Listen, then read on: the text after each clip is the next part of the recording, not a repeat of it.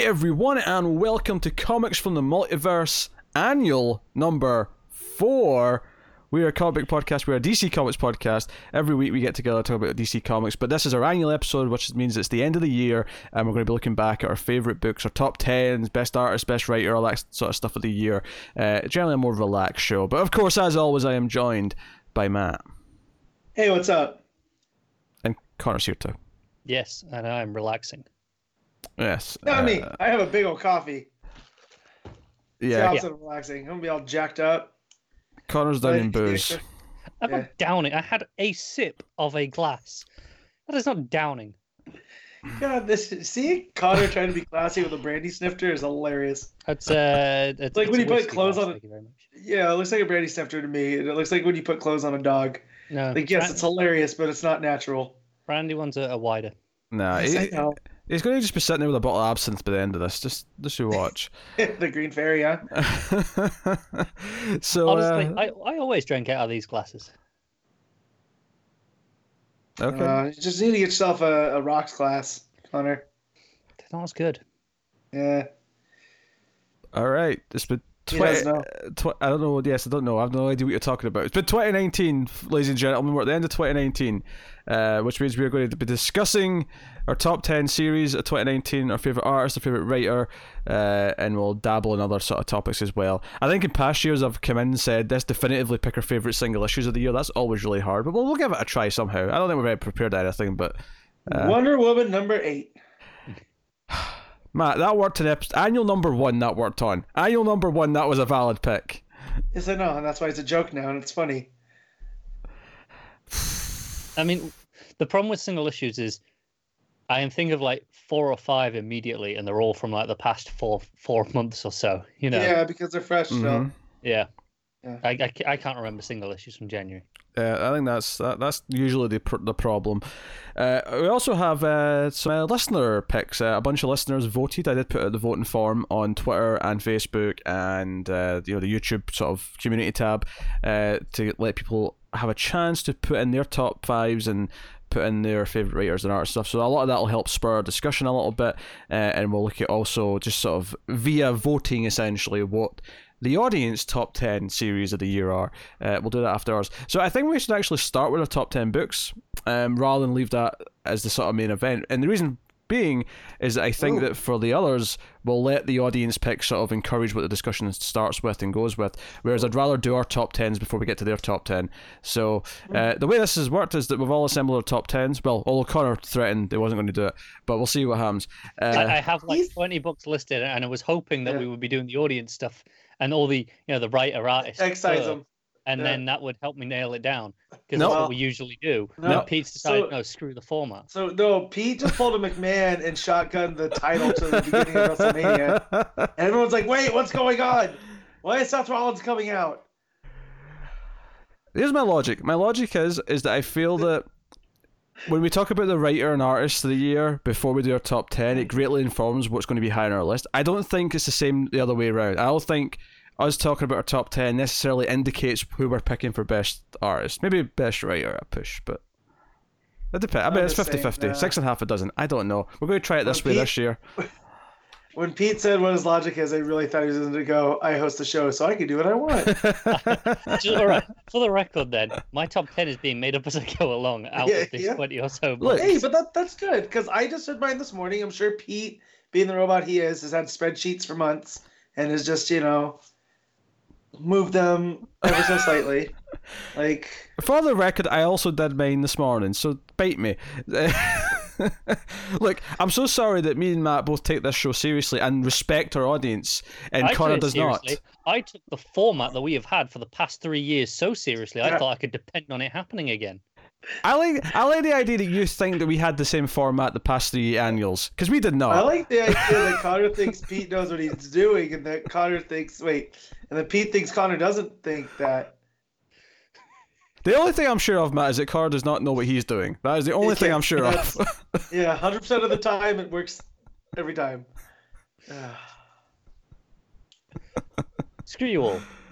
All right, perfect. Also, if my voice sounds weird today, it's because I got new headphones and my voice sounds weird to me. It probably sounds the same, but to me, it feels it sounds Yeah. different. You're sounds the same. exactly the same. Good. That's was- good news. That felt like it, an, an attempt to, to, to brag that he got new So- it sounds headphones. more Yeah, muffled. was. I'm not bragging about my new headphones. I bought some new headphones with my Christmas money, right? And they're, they're nice. I like them, but that's all. The old ones have served me well. Those cheap ones lasted like four years. That was quite impressive, to be honest. I mean, they're still alive. I mean, they didn't die. They're still like. I mean, they're there as a backup. Should should the worst happen. Mm. the worst being my headphones. That's, that's the worst. That's the worst in the world. Uh, to be fair, I'd be very upset if my headphones broke because these are quite expensive, and I've had them for like six years now. I, I get sweaty head, so I can't put over the ear ones on like that for long periods of time. So my ears start to sweat. Ugh, it's not good. Mm. So, yeah. Oh, that's fair. That's fair. Uh, all right. Well, we're going to get into it. So we're going to do our top ten books of 2019. Connor's going first. So what's your number Uh, ten, you- Connor? no, no, no, no, man can start. I'm not prepared. I don't know. I think I need to see what Connor put in number ten, so I know yeah, I think so what too. I what I'm going to lead with. Because I have two options for number ten. So Hmm. Connor, what, I have 20 num- options. You know, I, I will say my one through five was pretty solid. Like I knew what I wanted to do hmm with those. Um, You know what? I can probably tell you my one and through two. ten. Yeah. Well, we're not. We're starting with ten. Yeah, That we're starting with does you no ten. yeah. Uh, talk about respecting the format. Want to start at number two? Yeah. I'll give you a top two and then eight honorable All mentions. right. So so then I'll go first, just to, to give Connor some time to vamp here. Um, so my my number ten of of 2019 is Wonder Woman. Uh, Hmm. it's not higher up because art for me was kind of all over the place in parts. Um, but G. Willow Wilson's story, I thought that that ran the majority of the year. was pretty pretty damn entertaining. I like what it did with the gods and how it kind of gave Diana a new perspective. You know, where where Themyscira, you know, she finally got back there and it's no longer out of reach, but you know, it's still not as simple as that. Um, and I don't know if, if Orlando's picked up on those threads because I stopped reading for to save some time. But I, I will say the like the Giganta story is something that I will always remember. You know, them going and hunting giants through the Rocky Mountains, uh, and you know that that story in particular. Uh, so so yeah, that's uh, Wonder Woman's number ten. Woohoo! No, Wonder Woman's very very good. Um, obviously it had a bit of a a weird ending because it was kind of rushed, but Yeah. uh, that was most because I think I think Wilson did start at the, the tail end of last year. I think she was there Yeah. on the book for just about a year, give or Yeah. take. Well, that's why I message you guys if if we're counting it as you know, if she was on mo- majority of this year, and she was. Yeah, yeah, uh, yeah. we found out. It's- Um, yeah. So no, Wonder was good. Good pick. Connor, she's number ten. All right, I'm going with a, I'm going with a safe option for ten Yeah, because yeah. it's a safe option because neither of you re- read it. Uh, this is uh, Green Lantern by uh, Morrison and Sharp. I really thought I was gonna say Red Hood. I was gonna say joke's complete. Sorry, that's number one, Matt. Don't worry, that's coming. Oh yeah, that's right. That's right. I mean, I, I did say I know what my one and two are. yes. But yeah, no, uh, Green Lantern was uh, it, it's such an exciting book in that it was so unique as a Green Lantern book over you know from the past you know 10, 15 years or whatever it's been, where Green Lantern has has been very good at, at, lots of times over that past decade or so, um, but also it's it's got a, a certain feel to it that I feel this book really completely got away from and just did something completely different, and I kind of really enjoyed that. Uh, it fell back to basics in it in a in a very Morrison sort of way, and uh, yeah, lots of fun adventures and great art. Morrison without rules is something I don't enjoy. So I'm glad you're enjoying it though. Yeah, I enjoyed it so much that you didn't even keep up with it for the show. If, if I was keeping score at home. Yeah, I know. I got busy and I fell behind, and then I binged up on it. Uh, the last few issues, I'm like one or two issues behind. I, I don't know if I've I've got. I've read the first issue of the the Black Stars mini Mhm. that, that's in between. Well, I think season two of Green Lantern starting in what January, February maybe. Yeah, the Black Stars is only uh, Three issues. Yeah. Yeah, Oh, there you go. Okay. and I'm I'm, I'm, I'm kind of counting that first issue in with this Green Lantern. It's, it's as much as it's a separate mini. It's it's very much the same run. Uh, it's just they gave it a different book because it was different artist. I don't know, just reasons, I guess. Yeah. Uh, my number 10 of the year, and I, I, I struggled with the, the, the bottom of the list quite a bit because there was a lot of things that could have snuck on there at the bottom. But um, my number 10, I really wanted to give Supergirl the spot because Hmm? uh, I have consistently enjoyed, ever since that came back with the start of Bendis' Superman stuff. Uh, in Andreyko's Supergirl, and th- th- this is a great thing, is that Draco just left the book but was replaced by Houser, so I was not even like I'm worried that this is about to Yeah. go down down in quality. But um, the consistent adventures of her and Krypto and uh, the sort of building of that stuff to make it feel very different. And then even Houser's first issue of the infected stuff didn't piss me off. It was like, oh, I'm still kind of Yep. into this, even though it's doing this tie-in bollocks, which you can sometimes be upsetting and. You know, that's something to talk about. But uh, uh, the art in Supergirl has also been very consistently pretty uh, lively, I'd call it. It's very fun and Yeah. colourful and bright and bold and expressive. Uh, and it feels like it's, it's been consistently had a, a very con- a, a tone that really works for the, the character and uh, yeah so Supergirl's my number 10 Matt Yeah. That that well, I was gonna say Supergirl just missed my oh yeah list for all of those reasons. It was it was that or Wonder Woman. Uh, so, and then when Connor, that's what I was trying to decide, and then Connor decided, so I had to go with Wonder Woman. But yeah, no, I agree with all, all the stuff that Pete said. So, and, and Houser looks promising. So, it, it could end up next year, you know, Yeah. up on that list.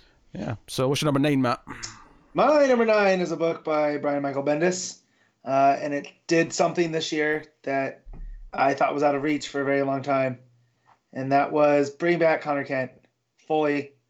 He's there. It was a joke on the show.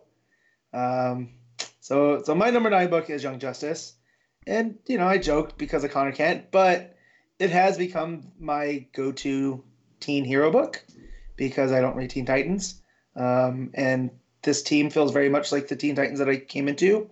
I mean, it kind of has all the same characters for the most part, so it's kind of hard not to. Uh, but the additions that uh, Bendis and Gleason made at the beginning with Jenny Hex and Teen Lantern, uh, they're they're nice additions. They're they're completely different from other heroes that we have. Like you know, the the fact that Teen Lantern was able to form this, uh, I guess you could not contraband, but what's the word I'm looking for? You know, illegal almost shouldn't exist. Uh, Green Lantern issue or powers. Uh, and so that that origin was a lot of fun. Jenny Hex's origin, real fun. And then we had the whole multiverse and Gem World things, which you know, didn't feel like anything else that Bendis was doing because that that's my my main takeaway on his is his stuff so over layered. You know what I mean? They all work with one another, um, and it's just a lot of fun. Like that last issue that we got, where they're all, you know, staying at Naomi's house. I think was that this one. yeah that was the last one Yeah. Yeah, um a lot of fun. Yeah, no, I've been thinking, you know, just it, it didn't make my list because I do think it's sort of on the lower end of what Bendis is doing. Mhm. Um, I do wonder how many times me or, me or Matt will start with. This is a book by Brian Michael I, Bendis. I, Yeah. I'm keeping count of that because Yeah. I mean, I'm I'm gonna hope that that Legion of Superheroes isn't on there because it's only had like two issues, and I know you've both agreed it's been the weakest Mm. Yeah. uh, of his. So if that's on there, I'm calling shenanigans. Um, I can promise you, being the Legion guy, it's not on there because it's it's not my Legion, right? Like it's fine, but and it's two issues in. yeah, exactly. go That, there, you know, I'm, I'm not. I'm not saying it for any of the other ones. I'm just saying that one surely can't be on there. I'm Yeah, expecting that pretty much all yeah. the others. Young Justice was a was a maybe. Yeah. Yeah. I guess they're Yes. all on there. Yes, I wonder how many out of ten of Matt's will be Bendis books. Well, I mean, I can think of four at least, yes. including that. Uh, but yeah, just as, as, as enjoyable. Um, I do think it's, it's good that it's sort of starting to sort of pare down now. Um, I do think the, the you know the, the the gem world kind of stuff. It did feel a bit tangential almost uh, Mhm. in hindsight, but I'm glad that they're back on the main earth now, and the the, Yeah. the characterization is very good. So, no, good. Alright. Connor, what's your number nine? Yeah, it's, it's funny because I was thinking, as Matt was saying, I was like, man, I, I really don't have a lot of teen books anymore. Uh, you know, a a lot of the younger heroes are on, you know, Bendis or Right. or, or it's Teen Titans, and God knows what's going on with that at the minute. Um, so, so my number nine is one of the few teen hero books that I am reading, and that is Dial H for Hero, Yeah. um, which has had one weak issue out of its seven or eight, whatever it's on now, maybe nine, and all of the rest of them have been just delightful and fantastic. The art, in particular, has been spectacular and switching between styles and you know, it, being so self-aware, but having a real heart to it as well, uh, especially you know, at the end of the first arc when, it got up to that. And uh, it's probably going to be a theme in this uh, year's list, but it kind of makes Superman important, right? It, to to the characters uh, for being who Mhm. Superman is, uh, which which is uh, you know nice to read. Yeah. Yeah. And those those Wonder comics too, because you could say the same about Wonder Twins. Yeah. That there's they've all been solid except for that one issue where it felt like outside of Young Justice they were all supposed to be six issues, you know, and they Mhm. had to adjust. So uh, Yeah, it- yeah, no, the Elliot was great when I was reading it. Uh, that, that one bad issue, bizarrely, kind of put a, put a wrench in my, my reading of it because Mhm. I just happened. I think it was just out, the next one after I was in a busy week and I just kind of fell behind. Um, Yeah. it's entirely possible. I, could, I mean, I'm only what two or three behind. I could catch up. It's not exactly. Yeah, Uh, the issue after you was the really inventive one where it was told in two halves, where Mm, uh, all you know it was odd numbered pages in one direction and even in the other, and you could read it like you know skipping pages and then go back the other direction. But it also had this link of, at the end of each page and the start of the next, where you could read it in in the other order as well. In, in order. right, so it, was yeah. still, it was still left to right for both, though, right? Because the way you said that the first time, it's not like you could go back the way. Yeah, you do. So you so you yeah it so you start at you know on page one, read Uh-huh. all the odd pages forwards, and then you go backwards reading the even pages. Yeah, but you also say that it, it can read fine if you just read all the pages in order, though, right? Yes. Yeah. So, so the even number pages can be read backwards or forwards, is what you're telling me. Um, well, the even number pages you can only read forwards if you're reading them after the odd pages as well. Like if you're reading it in sequential order in, entirely, otherwise you're just going to get a weird story. The the connective tissue that makes that work only works with the uh, with the odd pages as well. Right, but it's going backwards if you read it all the way through from the from the start. Yes. Right.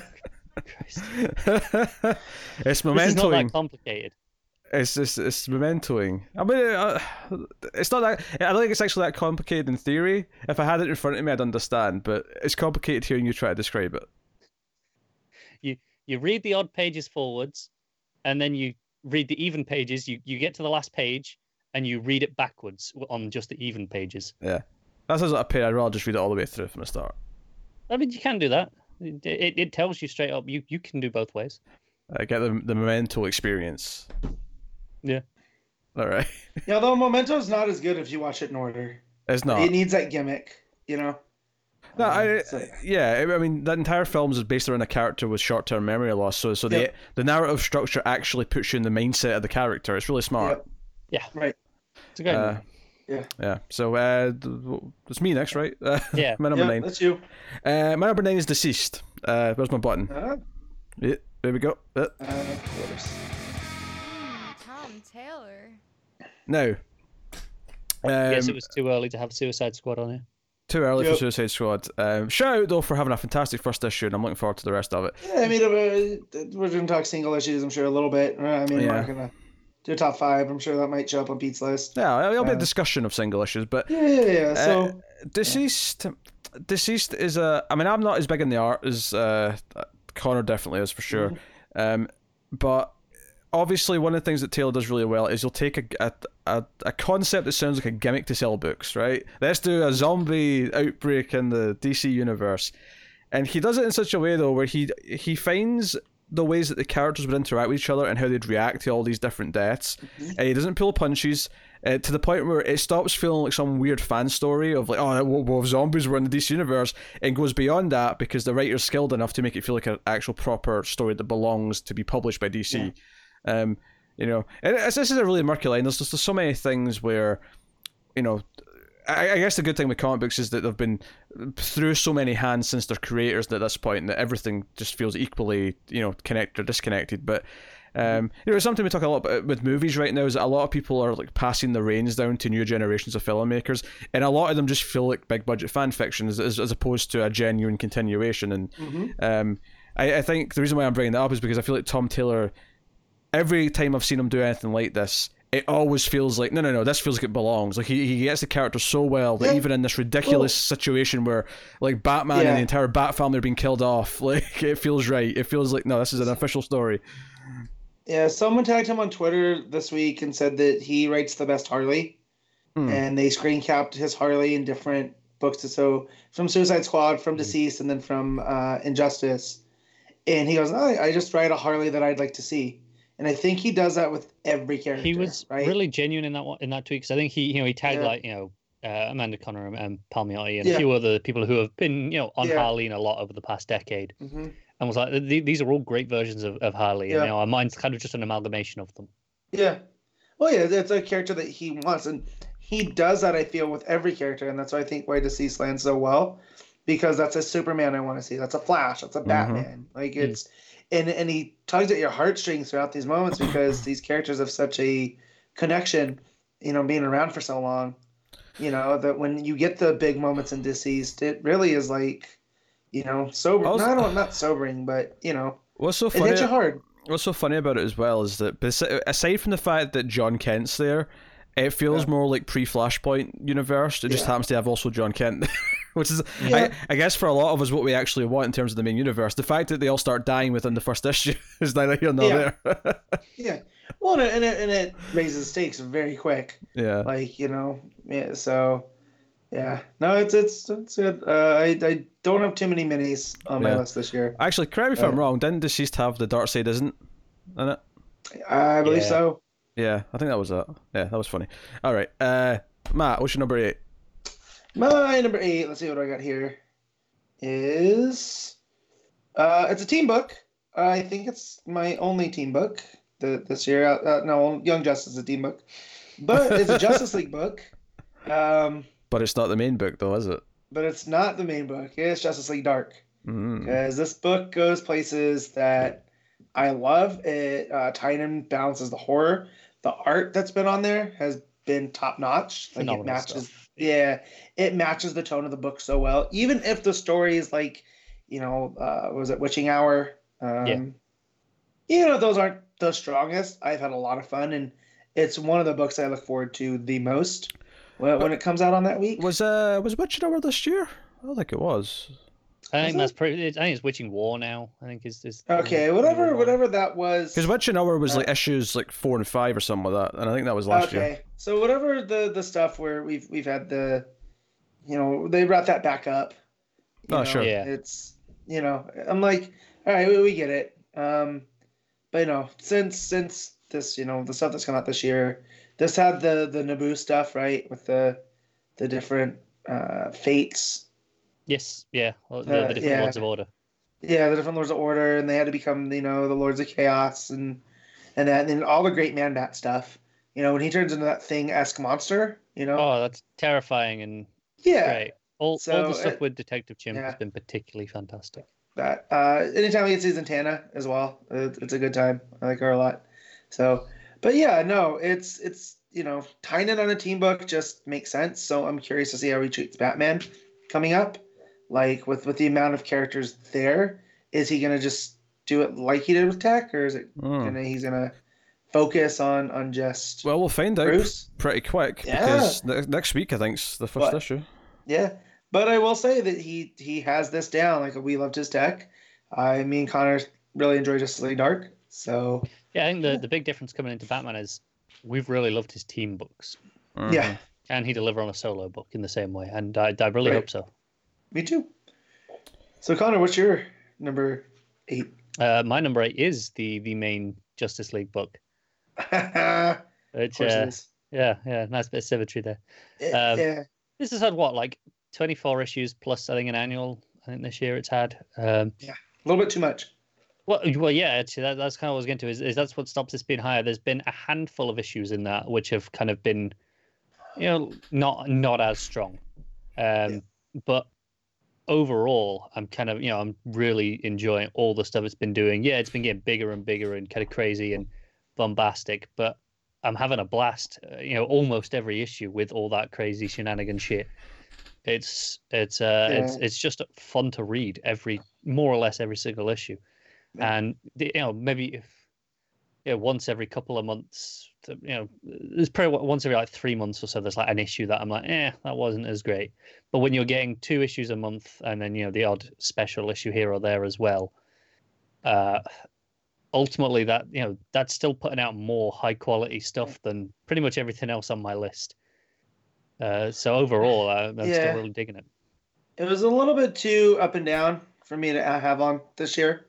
Um, yeah, and, and I feel because it kept going back and forth between Tynion and Snyder, and you Yeah. know a lot this year, and it just it went to some places that I'm just like, all right, I just want this to be over, and you don't you don't want that in a you know No, in a book. That's been my big slight against. But you're right in all the big moments that when it does hit, there's not another book I don't think DC's putting out l- quite like that.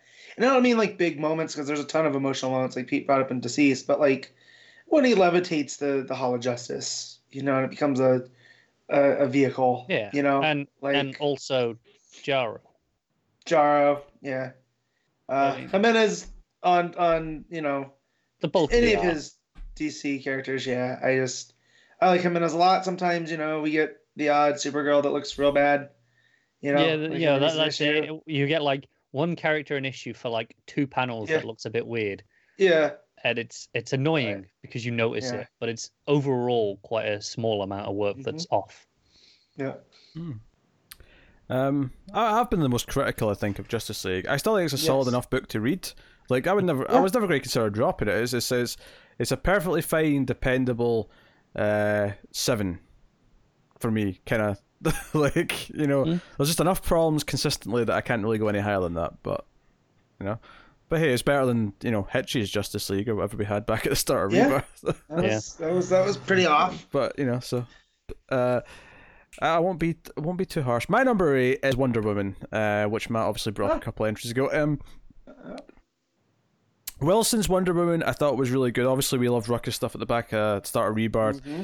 uh, and then we had a bit of a rough patch with Robinson, which was not like painful to read. It just wasn't particularly great, uh, and we eventually fell away from that. But then Wilson came back, came on board, and for about a year there, we had a really enjoyable, uh, well-written Wonder Woman, which uh, I, I actually I do think started off with a lot of great art. It was only the sort of the last arc or so that I think it kind of got really mishmashed and started to feel because I loved that stuff with the giants that Matt brought up. Um, Yeah. I loved the uh, the first arc, which wasn't this year, admittedly, but um, Right. You know, I, I, all that stuff was great. Um, I think the ending obviously sours it a little bit. It might even be higher if the ending like stuck. Mhm. But then again, if if it, I think the reason why it ended that way is because it wasn't meant to end there originally. If if, if she kept writing it and still been going, then this would be a And somewhat different now I'm conversation. upset at yeah, I'm upset with the dreaming for taking her away from Wonder Woman. yeah, And I don't know if that's the exact facts, but those are the facts in my brain. So Well, and, I- and I don't I don't blame her. Yeah. You know, like she, she- that's a dream book. Yeah, she and- did. She said it was a dream Let's book that she always wanted to write that it's taken her away from it. So I mean, it, it does sound like yeah, she got the offer and went, yeah, I'm going to dump Wonder Woman for this. So Yeah, I mean, I would. I get if someone offered me Superman, of course. Like, It also Duh. kind of feels it felt like a tease in hindsight. mhm, You know, being yeah. the dreaming. right. Yeah. Yeah. So Yeah. that is what it is. But uh, her Wonder Woman was consistently, especially earlier in the year, one of the most excited I was for an ongoing uh, week to week. So. Um, hopefully Wilson sticks around at DC and once she's done with the dreaming or she's interested in taking on a second book or whatever then we get her back on a main book whether that's Wonder Woman or something else I don't mind which but uh, she's a good talent to have so um, Wonder Woman's really good um, so Matt what is your number seven So number seven is a is a writer that was fairly new to DC, um, and I was kind of hesitant of what she was going to do, uh, but since she's you know been on this book, it's been one of my favorites, and that's Kelly Sue DeConnick on Flash forward. Aquaman. Oh, oh Yeah. right. No. Yeah, yeah. So Aquaman, right, uh, of course, yes. yeah, it's not on Aquaman, and just from from the the time this started with with the sea gods and him stuck on that island and going by Erusio, um, and and then now he's back in uh, shoot, what's his where, where's he at? Amnesty. At the Bay. lighthouse. Amnesty Bay, Bay. yeah. Thank you. I kept wanting to call it Mercy Reef, which was that real bad show that was supposed to spin off of CW, right? Um, but yeah, uh, he's up there. We, we got Kaiju. We got, you know, um, uh, damn it, I'm, I'm having a hard time because I'm just thinking about all that that stuff. Um, the old gods, like Cthulhu esque type stuff at play, which I've always wanted for for Aquaman. You know, there's always that fan art Let's that goes around. You'd want that in every book. not every book. Like I don't think that would Just- fit. Just in- like eighty percent of your books. okay, you know, but like there's always that fan art going around, like if of Aquaman writing Cthulhu and going, oh, they said talking to fish was useless, right? Mm. Like it always just seems to fit. But uh, DeConnick gets the character like Arthur really, really well, and I was kind of worried that she'd shift focus to Mera and and whatnot. And I went and I read her um, Captain Marvel as almost as prep for this, and turns out she's just really good at writing these these singular heroes, but also fleshing out the supporting cast Hmm. to where none of them, you know, they don't feel like they're just there to take a role. It feels like she really is trying to build up these characters, and I feel like Aquaman has over the last couple of years had a really good supporting cast that needs some love and care. yeah, So she has good flow. That's why, like, that's mm-hmm. because I feel like there's a lot of conversation we have about writers when it comes to like oh the choices they make for their plots or the choices they make for the mm-hmm. characters. But ar- arguably, one of the most important things, maybe even more important than any of that, is just how how well does it flow when you're actually reading it? Is is it a Yeah. chore to sit you know to sit through? Is it a chore to go from page to Yeah. page? And I think the comic has a really natural kind of voice that just kind of yeah, goes through really well, even easily. even on on her Captain Marvel, like this is a character I didn't know too much about, but the first arc's not really much about uh, Carol. It's more about you know the women that paved the way for Carol, and so once I got to that, I was like, oh, okay, so what's this going to mean for Aquaman? And, and you know, it's not similar in the else in the other way that you know these sea gods have taken a lot of you know spotlight here. You know, they're a lot of fun to see. We had that the annual issue where they're kind of running amok in the city right before you Mhm. know holiday festivities and whatnot. So you know, and it, it's a nice break because it and it feels different than what Abnett was doing. Mhm. You know, with, with the uh, the Atlantis, almost Games of Thronesy kind of feel, and I like it. It's, I, I I Aquaman has again become one of my favorite characters and hasn't been like that for a while. And so I'm happy to have it at number seven. Yeah, Aquaman's had a pretty good run since the start of Rebirth. Only the odd little weak spot here or there, but Yeah. It's funny Yeah. because at the start of Rebirth, none of us were that hot. We were like, yeah, this is okay. And, you know, it, it was fine. And we all kind of dropped it and came back when it Well, got really interesting. Pete was always a lot bigger on it, especially when it became aliens with underwater creatures. Yeah, it was when it hit the teens. know? It was when it hit that Yeah. aliens arc in the sort of mid to late teens. And then obviously once it hit 25 and Cedric came on board and it did Yeah. the, the tried stuff, it was like, oh, this is actually really freaking good. He's really found his footing with this Yeah. book. Yeah.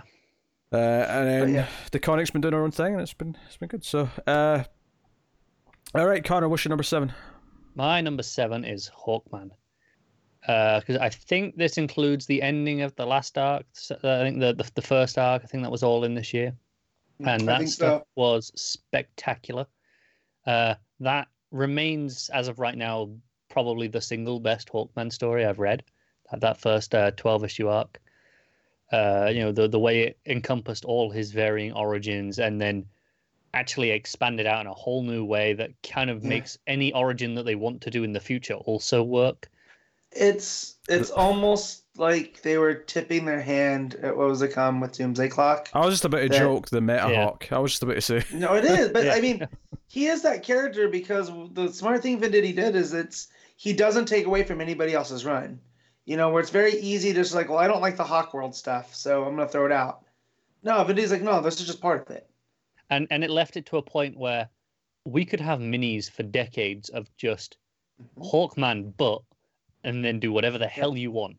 At any part of I the want- universe, any time period, and you can do it.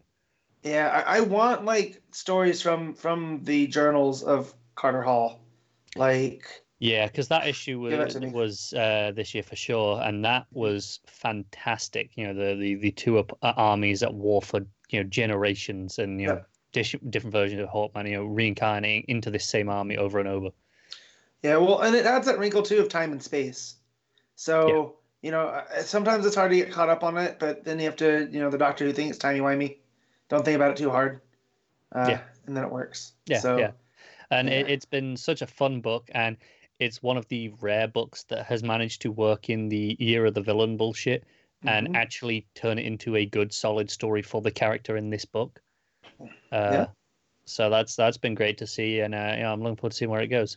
All right. Uh, my number seven is Batman: Curse of the White Knight. um, which I think's been a notable step up from the first White Knight book, which I which I did like. I mean, obviously it was it was good, but there was some conceptual problems with that book for me that didn't put it as high as everyone else. This book, on the other hand, uh, is just leaning into the world and what it's doing. Uh, all the flashback stuff, the Castlevania stuff, uh, Yeah. is is enjoyable. But uh, there's been a lot of emotional beats. There's been character deaths. There's been all these different things, uh, and it feels like no, this is like Murphy's Batman universe, not just Batman himself. You know, there's you know his Batgirl, his Dick, his Harley, has all these different things, um, and you know it's just been it's been a blast. Obviously, it looks good. It's very consistent. Um, Yeah. Obviously, there was the, we had the one shot that was kind of set in between that wasn't him on On art, and, and the art did kind of plummet a little bit for for that issue. I don't. I wouldn't say plummet. Like, I yeah, is it Murphy? No, but it fit the the tone. Yeah, I was well, I I, was really into that art. It, I I like that artist. It's just different and un, unusual for this book See- because we're so used to okay, this is Murphy's baby. Yeah, it just it, it, it, it struck me as off, I guess. I guess Oh, we're yeah. used to the and this book. is this is where I get mad because I didn't even consider Curse of the White Knight. You know, I love that book. What the hell is wrong with you, Matt? I know. I just I got so Like- focused on the other stuff that you know if No, I no. add this, is it gonna throw up the rest of my list, so I can't now. yeah, yeah, yeah. But Yeah, I, if I had to, I'll make it like a, a five B.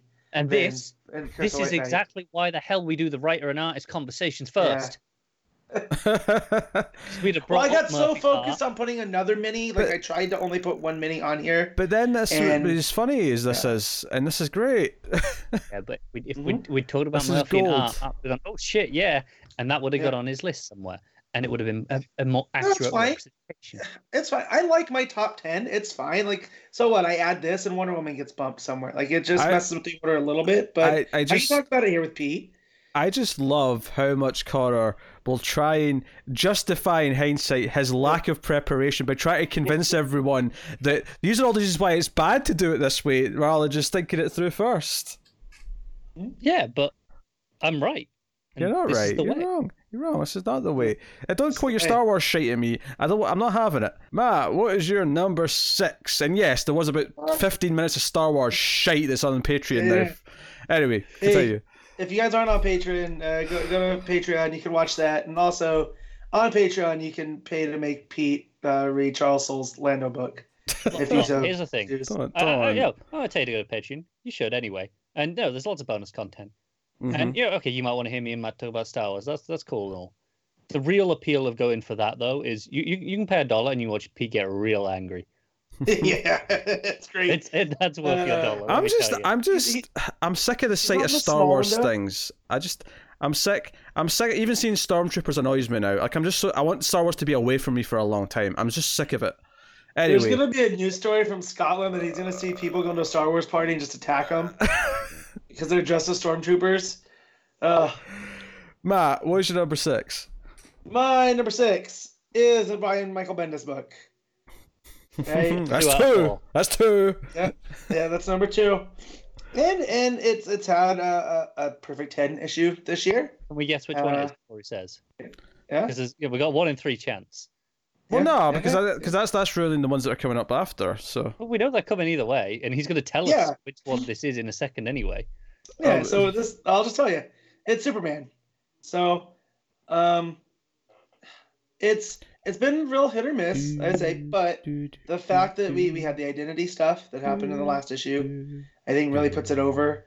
Um, the stuff with the Legion, we had Rose. No, it was in action, right? Rose and Thorn. He, he looks a little bit confused here as to why Matt's picked Superman here.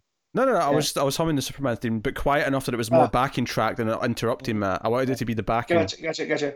Um, no, just it, it's it's played with a lot of themes. Uh, this is the one with Adam Strange. The, the problem is because it's Bendis and he's writing both. Sometimes they they meld in my head, and I forget which one's which. Um, for for story beats, unless it's a you know a big part of the story. Um, so yeah, Adam Strange has been a fun um th- throughout this run, um, and and yeah, just it's it's a fun, consistent Superman book. It's not the top Superman book, and, and that's okay. Um, when the, when there's others out there, but it's Bendis. He's finally hitting his stride. I feel, you know, he's he's gotten past the Legion stuff that he had seeded. He's he's the stuff with Jon, um, the stuff with um, Jor-El, that's all come to a head, and now he's kind of free to do his own finally version of of Superman, and that's very exciting for the coming year. And I just you know after revealing his identity, uh, and that was such a great moment. That's that a really I'm very much against. That's a really nice uh, last issue of the year to have because it starts us off in Yeah. a completely new status quo for the for Yep, 20, Exactly. 20. and and that's the type of artistry that I do enjoy out of Bendis. Right there is how he's able to pick a shot there and and do that. So, but yeah, Superman is my number six of the year. So that Super- that Superman's been solid. Um, it's actually not made my list. It would just you know honorable mention to Superman, but because there was so much Superman and Bendis to choose from that I was able to Yeah, pick and choose a bit. But um, I uh, no, I, I think it's been really good.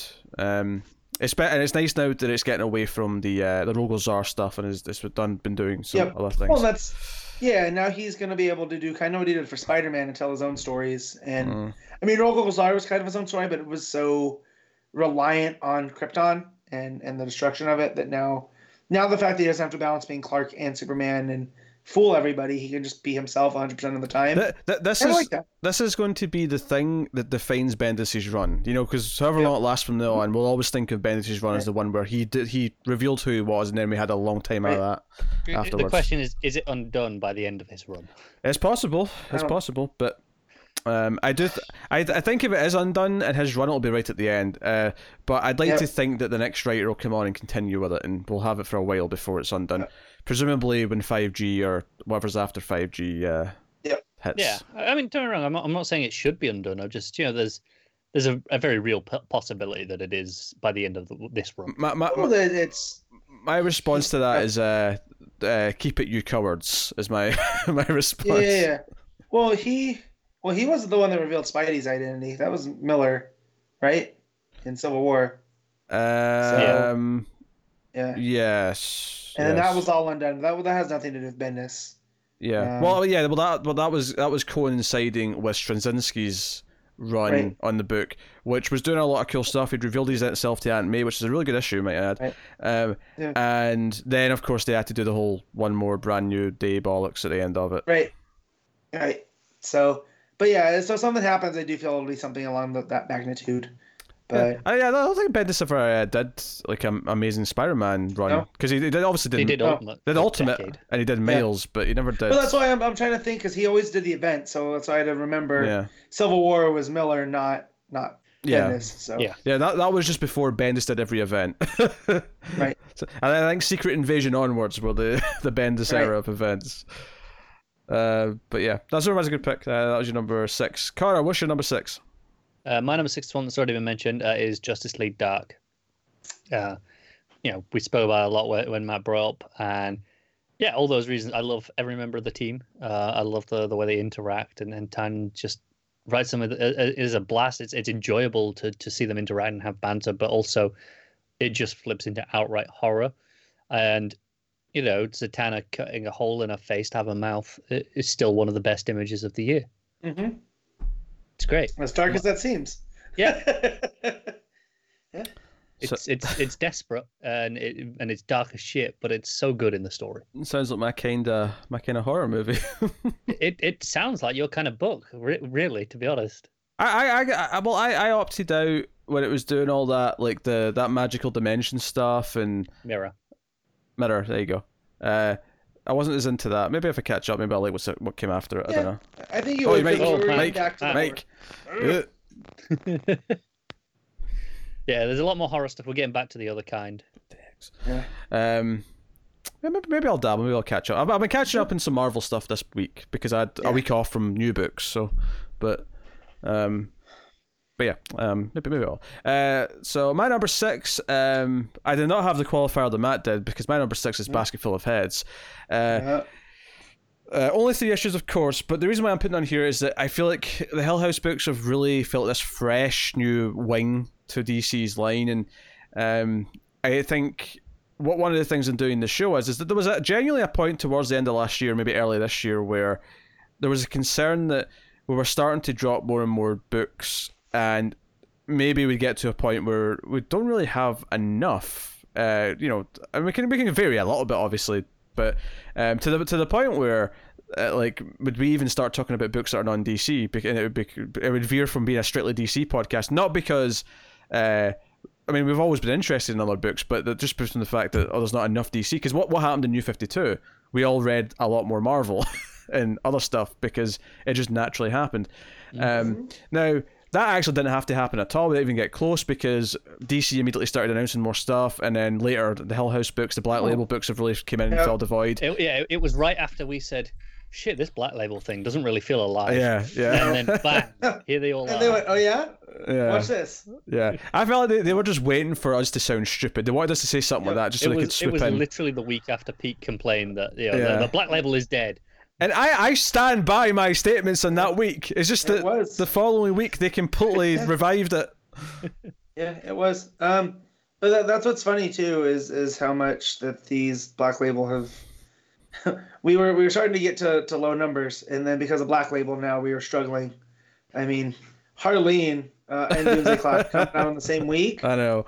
A lot of What- pages, A man. lot of pages. It's it's kind of worth knowing that we'll, we'll come up when we get to the end of my list. But out of the ten, there's only a handful that are actually true ongoing books. Yeah. Uh, you know, in, Uh, in, most in of mine, yeah, most of mine are because that was one of my. I've got a lot of like minis and Um, maxis and, st- and stuff like that. Like, three, like the, the 12 issue ones as well. I like Green Lantern uh, that I started off with. Dial H, those are like Um, 12 issue books. I'm about 50 50. But, but I mean, notably, that's maybe different from previous years in terms of uh, the count. But anyway, Basket Full of specifically, because obviously I've, I've talked about how. Yeah, it's real good. how how Black Label and all these books are coming in and felt fresh. But uh, I love the vibe of it. I think Joe Hill's a very good writer of doing these sort of more down to earth characters who feel like they're in a horror movie. Like when I read even the first issue, which had almost no actual horror stuff in it until the very very end, Mm. still felt like the start of a horror movie. Like I felt like I was being introduced to characters in a slasher movie.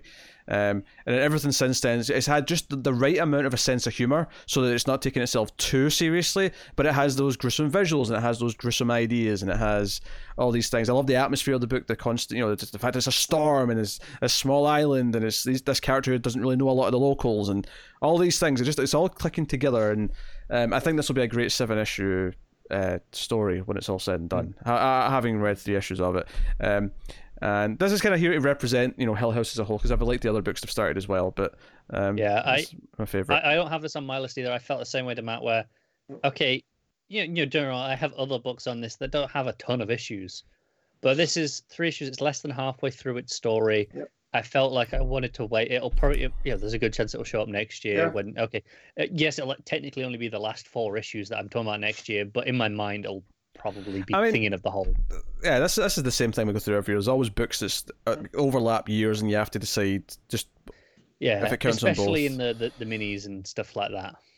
So. Regardless, uh, Basketful Heads is my number six. Uh, Matt, what is your number five? So my number five has already been brought up by Connor, and it's Hawkman. Uh, I love this book. It's made me appreciate Venditti uh, even more as a writer, just because the stuff that he's doing with Carter Hall and Hawkman and time and space and reincarnation. Uh, Connor brought up that that issue where it's you see the the war from the two sides, and it's going on for generations. He keeps being reincarnated, and finally him and Shayera have enough. Uh, it's just really good. Solid, solid, solid issue. Uh, and then again, like Connor said, the the tie-ins to the Hell Arisen and you're the villain. You know, Sky Tyrant handles it probably the best in, you know, I think out of any of the books right now. So outside of maybe Batman, Superman, but that's so t- you know tied into to what that is, Mm. why that book exists right now. So, but yeah, no, Hawkman, it's that's so good. So yeah, number number five. Straightforward. Co- uh, yeah, Connor, what's your number five? Yeah, yeah, it is me. Yeah, yeah. Mine, mine's also one that's been mentioned earlier. Again, uh, we're getting to that stage now. Uh, this is DCeased. Hmm. Uh, obviously, Pete had it earlier. Uh, I, I have this higher than Pete because uh, I think, as Pete even mentioned when he brought up, I I like the art a lot more than he did. Yes. Um, consistently, I, I was really into it, and you know everything else that you know they said about the story all stands. Uh, I've got very little left to add. It's just a fantastic you know mini, and I'm really excited for the next one, and uh, interested to see how the format shakeup changes it, or if it Mhm. changes it at all. Because while this is you know six issues, uh, I can you know it, it definitely broke down into six issues rather than just one big thing. Whereas you know the next one's three bigger issues. and I'm I'm intrigued to see if that still feels like three issues, or it feels like they could have got six out of it, or if it's just you know one thing they Yeah. have to split. I almost feel it's gonna feel like three acts. Yeah, I can see Yeah. that. I can see that. Um, I'm, I'm sure. I'm sure it's three issues because the story lent itself to three issues as opposed to split into six. Yeah, probably. Oh, I, I trust Taylor. Yeah, me too. We've got no reason to damn at this point. I trust Taylor. All right, uh, that was your number five. My number five is again one that's been brought up, and that is Aquaman, uh, which is which is pretty high because Aquaman, uh, obviously was was pretty solid before, but DeConnick's run has, which is which is what was like November last year it started, so it's been mostly this year. Um, It's just it's went from you know building up the mythology and doing different things with with the supporting cast, but it has sort of lent itself into, which is maybe wasn't obviously going to do from the first arc, but it's lent itself into the town and the supporting cast, and that annual that you brought up was like, yeah, it's this this go and find the, the dog or whatever it was uh, throughout throughout the issue, and uh, it's got a bit of a heart there that maybe, uh, like the, the you know the, the the constant Atlantis stuff was maybe missing to an extent, even though it was good in different ways. This is really getting into the idea of like, okay, here's the people around Aquaman that he cares about, and we, we want them to help, and we want uh, everyone to survive, and yada yada yada. Um, plus, the Cthulhu stuff is just great, and Aquaman always pre- pretty much works best for me when it's just dipping its toes into into some horror. And I felt that way with Abnett stuff when we had the aliens kind of thing, and here I feel this way with this more cosmic horror of these giant monsters. Um, yeah. Lovecraft is the word I was trying to grasp. There you go. Lovecraftian. Lovecraftian Yeah. monsters. So yeah. Yep. So Aquaman, uh, and also uh, for the most part, Robson Rocha's art's been very good. There was one. There was one issue recently that had a couple of funny faces, but Yeah. um, I think that was uh, that was one of those issues that had like more than one artist though. I think actually Roca has had a few funny faces consistently with uh with Aqualad. Sure. yeah. With, with, with Jackson has had the odd face in uh, most issues that he's been in uh, for whatever reason. but uh, for the most part, it's got a really consistent kind of uh, feel to it for the for the book. Um, I always go into it getting exactly what I expect to feel when I look at the art from from DeConnick's Aquaman run. So uh, that's my number five. Matt, what is your number four? So my number four is a Brian Michael Bendis book, like how Spacey's that. And yeah, it, it's Action Comics. I love this book so much for what it's done. Uh, it, it's uh, so last the, for the first part of the year, Superman was doing a lot of heavy crossover stuff, you know, with, with different storylines. I feel like Action did the brunt with Event Leviathan this year, um, but I feel that the way that Ben has handled it uh, with the introduction of Rose and Thorn and where that was going to go with, um, with with Legion and and Millennia and whatnot, uh, and then a lot of the stuff with the Year of the Villain tying in with Red Cloud, right? Red Mist, whatever her name is. Red Cloud. Um, yeah, so uh, the whole Invisible Mafia thing is something I'm still really behind. Like I feel like that's the that's the whole point of this arc, not arc. The whole point of this book right now is changing that part up because now, you know, they're still kind of hidden, and now Clark's gonna be out in the open. Yeah, I mean, can So we, what is that gonna mean? Although it is worth mentioning, though, I mean, the last time we saw uh, the Invisible Mafia, she yeah she was making the choice to become less invisible, and I think it's interesting Yeah. parallel that both her and Clark at the same time are both becoming Yep. less hidden. Right. Interesting. That's that's yeah. So it's pretty good. It's again, it's he balances the stuff out well, and it does help if you're reading all of it. But I don't necessarily think you can. I feel like this book suffers the most from you kind of got to read other stuff, but that's also why I love it because I'm a continuity wonk and I like seeing how the puzzles fit together. So, um, and was it this? It was this year, right? That we saw Lois and Clark's alter egos, who I can't remember. oh, sure, but- yeah, yeah. When they went undercover to Uh, it, undercover. it was during the Leviathan Rising. Uh, yeah. And so I, I always feel like that was a little bit of a hand tip that Clark can't keep doing the secret identity stuff. mhm. It's kind of silly. Now he's someone pretending to be someone pretending to see like Robert Downey Jr. in Tropic Thunder, you know. So, but it it just it's real great. Uh, it's been a rotating cast of, of art. That's all been pretty decent, right? Like, so Yeah. yeah, I mean, hell, we had uh, you know those Epting covers from the first half of the Yeah. year were absolutely Epting. stunning. I, yep, You know, I remember those really well, and I, I I don't usually remember covers that long. Like it's you know, usually they'll just leave Yeah. my mind because there's so many of them constantly. Uh, but no, action's great. can't fault it. Uh, Connor, what is your number four? My number four is Superman's pal, Jimmy Olsen. Yeah, there you go. This book has been such a surprise, such a delight. And basically, I didn't have enough Superman to read this year, so this is Yeah. as close as I could get. Um, but uh, no, I, I I love this book. This has been consistently hilarious and also adding such a an intriguing, complex story for what it is in terms of you know all the the the the lore it's adding and you know all the you know okay all the the, the family histories and and all this stuff and it's just uh, you know it's just a blast to read every single issue. And especially you know this last issue which you know um recontextualized a whole lot of the book so far and, and showed it from you know other perspectives and kind of made it you know assume that the, the the murder that we the murder mystery that we thought was fairly straightforward actually has more layers to it than we expected Way more layers. yeah, yeah, that's kind of cool. And uh, yeah, I'm really into it. I, I just love this book. The art's been incredible as well. It's so expressive and uh, perfect at the, the the the comedic timing of the pacing uh, in the panels. Okay, I have nothing to add. Hmm. Nothing to add. Um, I don't know if that means Matt's going to have it in a minute because he's, so he's keeping quiet, so he's got something to say for himself, or No, just uh, I I didn't really consider that one just because it seems so far out. Like it's it's so by itself, you know. And it I feel like maybe by the end of the run, it could end up next year, like when it pulls Mhm. together. But yeah, yeah. Uh, my number four is a Brian Michael Bendis book. Uh, it Yeah. is Naomi. Is my number Oh, the four. only one Matt hasn't mentioned. and Yeah, you're so certain it's gonna be on there because I have a couple to choose from. yeah, That's not Legion. Yeah. there. there's another what one. else is there? Yeah. There- There's a You'll little find event out. called Event Leviathan. Yeah, you'll Oh, find yeah. out. Yeah. Honestly, I forgot Event Leviathan existed. Yeah. But no, uh, Naomi is my number four. I was so imp- uh, this is some of the things that Bendis is so good at is introducing new characters and building the supporting cast around them immediately, so that I care about them before the fantastical stuff starts to happen and before all that stuff. Um, this was such a tight six issue series uh, that. I mean, me and Matt were both praising every single issue. Every time it came out, we were so into the story of who she was and, you know, her wanting to be important and the way it was making Superman feel important. All those things were working so well.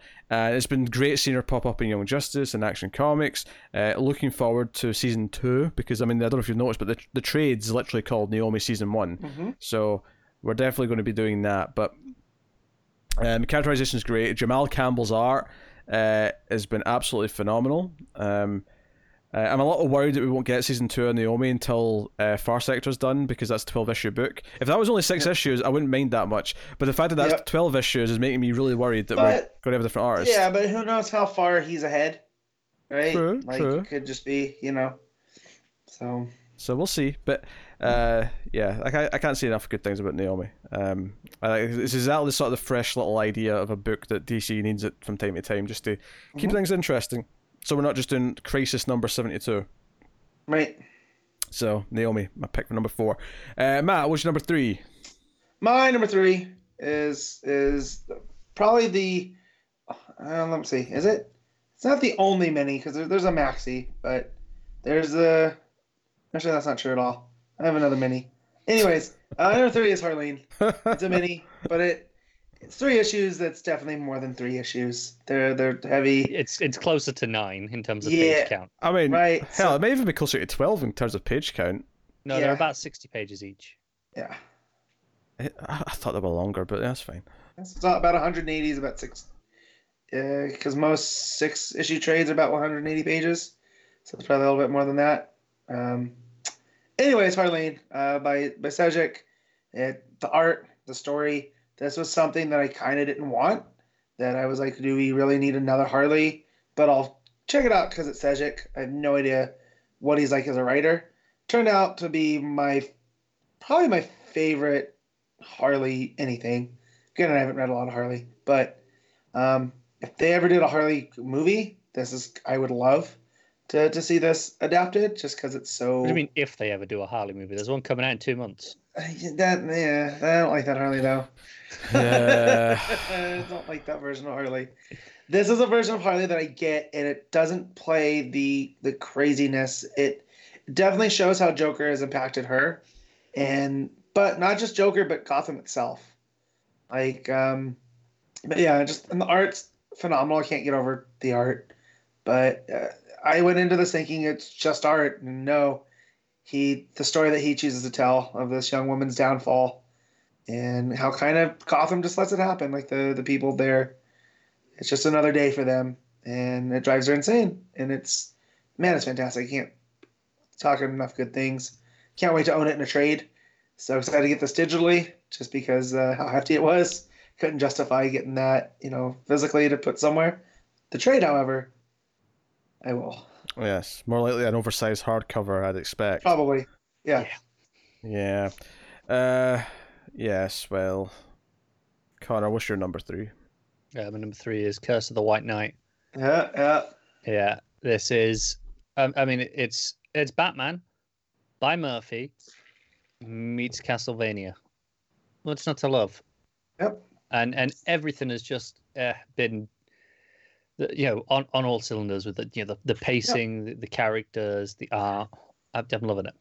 Is it, is it? Am I the only one here that would read a history of Gotham book? And if they put together, like, this is the de facto history. Yeah, it's probably just me. Okay. Well, no, I was, I was, I thought you were going to explain it more.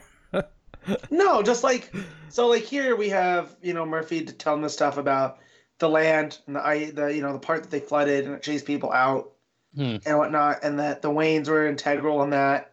But I would I would love to get from the founding of, of Gotham, you know, colony, right? Like the stuff that we saw in Morrison, uh, his run, to, you know, nowadays and, and the stuff that happened in between and feel, how the four families of Gotham came up with the Waynes and the Elliots and the Cobblepots and the Kanes. yeah, I feel like- like, Gotham's the one Earth city that has enough backstory to do it. Whereas you couldn't do it with Metropolis. You could do it with Krypton. No, Krypton. I feel like it's a lot of. I, I, I mean, Jimmy Olsen is doing his Is- damn best to do it with Metropolis. Yeah, but this is all new stuff. Like the stuff that I love about this, this kind of Snyder got into it with the Owls.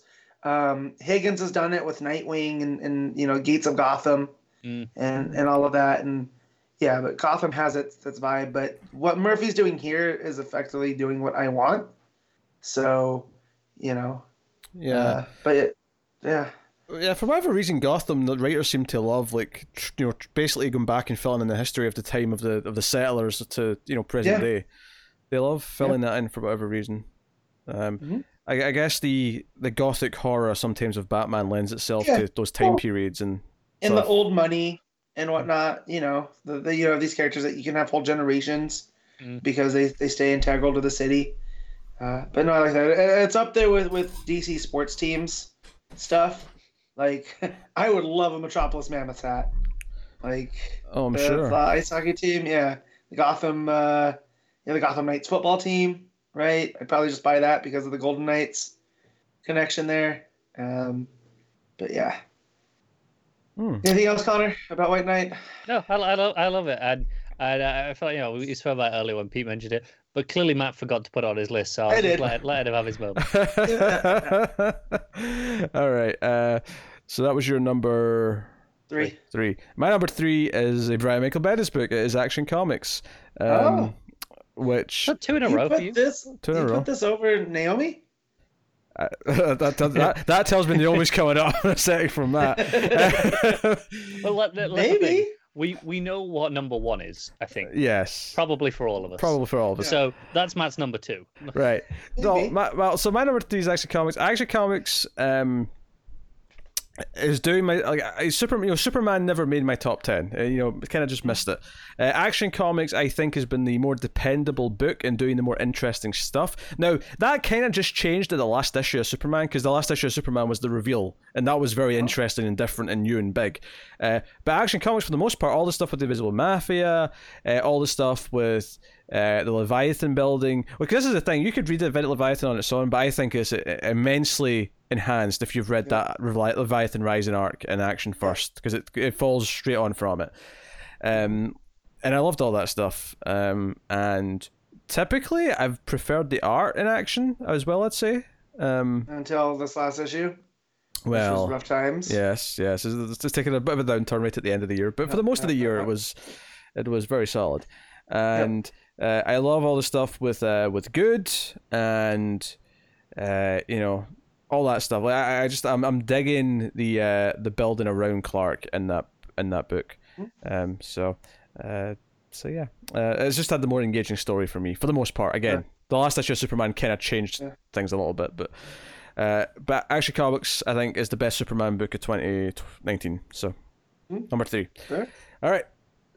So so, That's so be- my number two is is not Event Leviathan. It is Naomi. What? Which- Shocked. I'm Yeah, right. I, I, I thought about putting Event Leviathan there, but I kind of, you know, it, it's it's a mini, so it doesn't have to work as hard as a as a series, you know. And I was trying to limit myself to there, um, but it's hard to argue with Epting art, right? hmm Un- Unless you have uh, David F. Walker art, right? Like Naomi is just Pete already talked about it. Um, it's a it's a real good. I love. I'm a sucker for young heroes. I think that's because I came in with with uh, Teen Titans by Johns, and that's kind of my you know my jam for lack of a better word. And Bendis kind of nails that.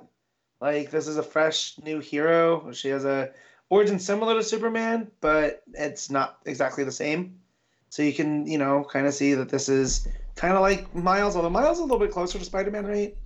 It's like, guys, I haven't read the Miles stuff. I'm only familiar with the Spider-Verse movie. So Which is fantastic, to be fair. yeah, you know, it's my favorite movie last year.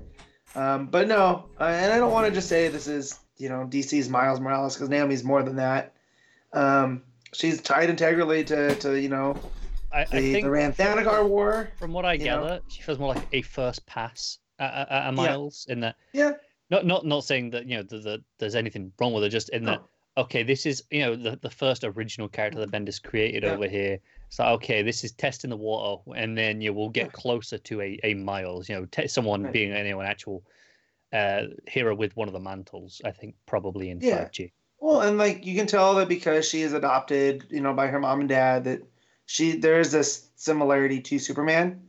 Um, And then you know she's from a dying world, and it's all of this, and uh, but it- it's more than retelling. It's, it's also the central mystery of who this girl is, and like he drops, you know, her dad's from Rann, and you know her mom is a normal human. What does this all this mean? And the, the one dude, um, you know, the the biker guy in town. What does he know? He seems to know a lot about her, and it just it was a real fun mystery. And the art by Walker is just once it really gets going with some of the the set pieces that you get later, with when her origins revealed, it's it looks real cool. And then we can see more of that in Far Sector, right? A lot of that style stuff. It just hmm perfect. But yeah, no, Naomi, solid, solid, solid book. There, there was no doubt it was going to end up from from the time that the first cover had a Lupacchino variant.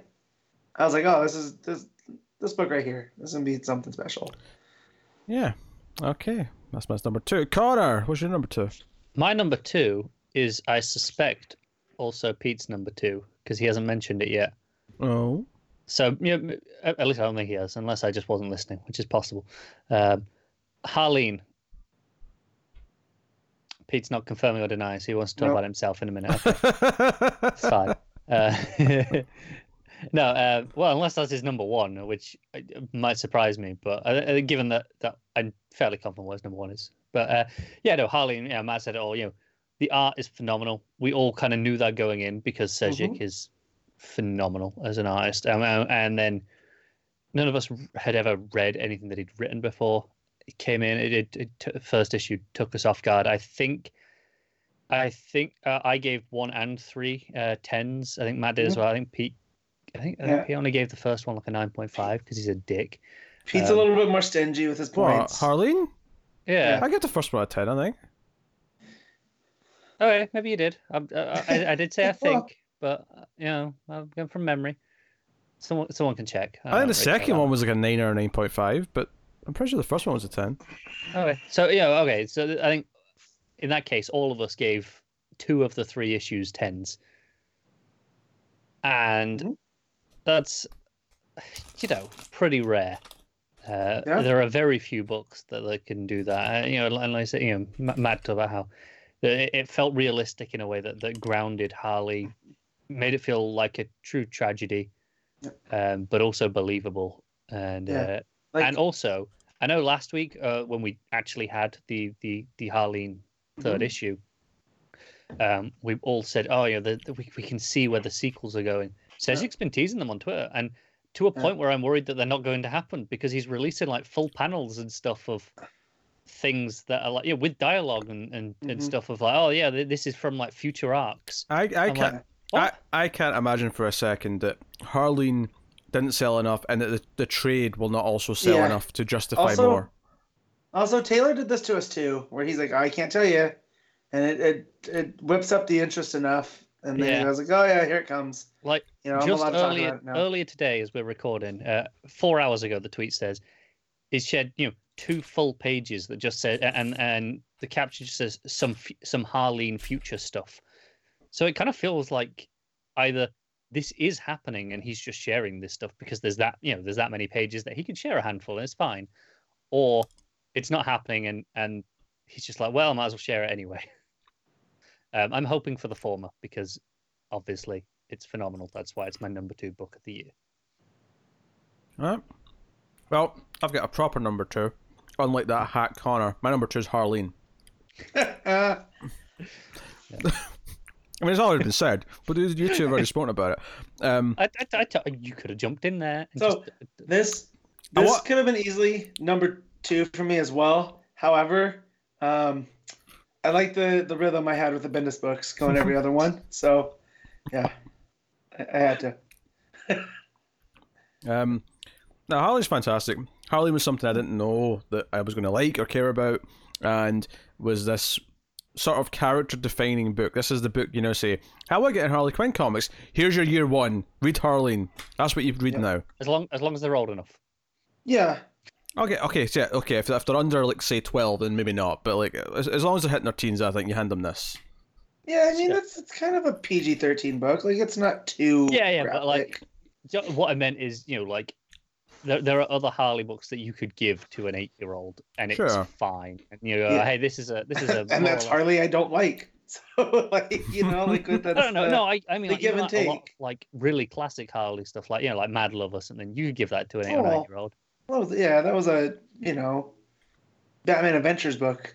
That was Sure, meant for. but, but yeah, but that's my point. There, there were other books before this that you could hand to a younger audience that would be like, okay, these are quintessential Harley. Yeah, books. but kids are awful, so we're talking about what you hand to an Yeah. actual person, Oh, i.e., an adult. and I like, yeah, well, actual person.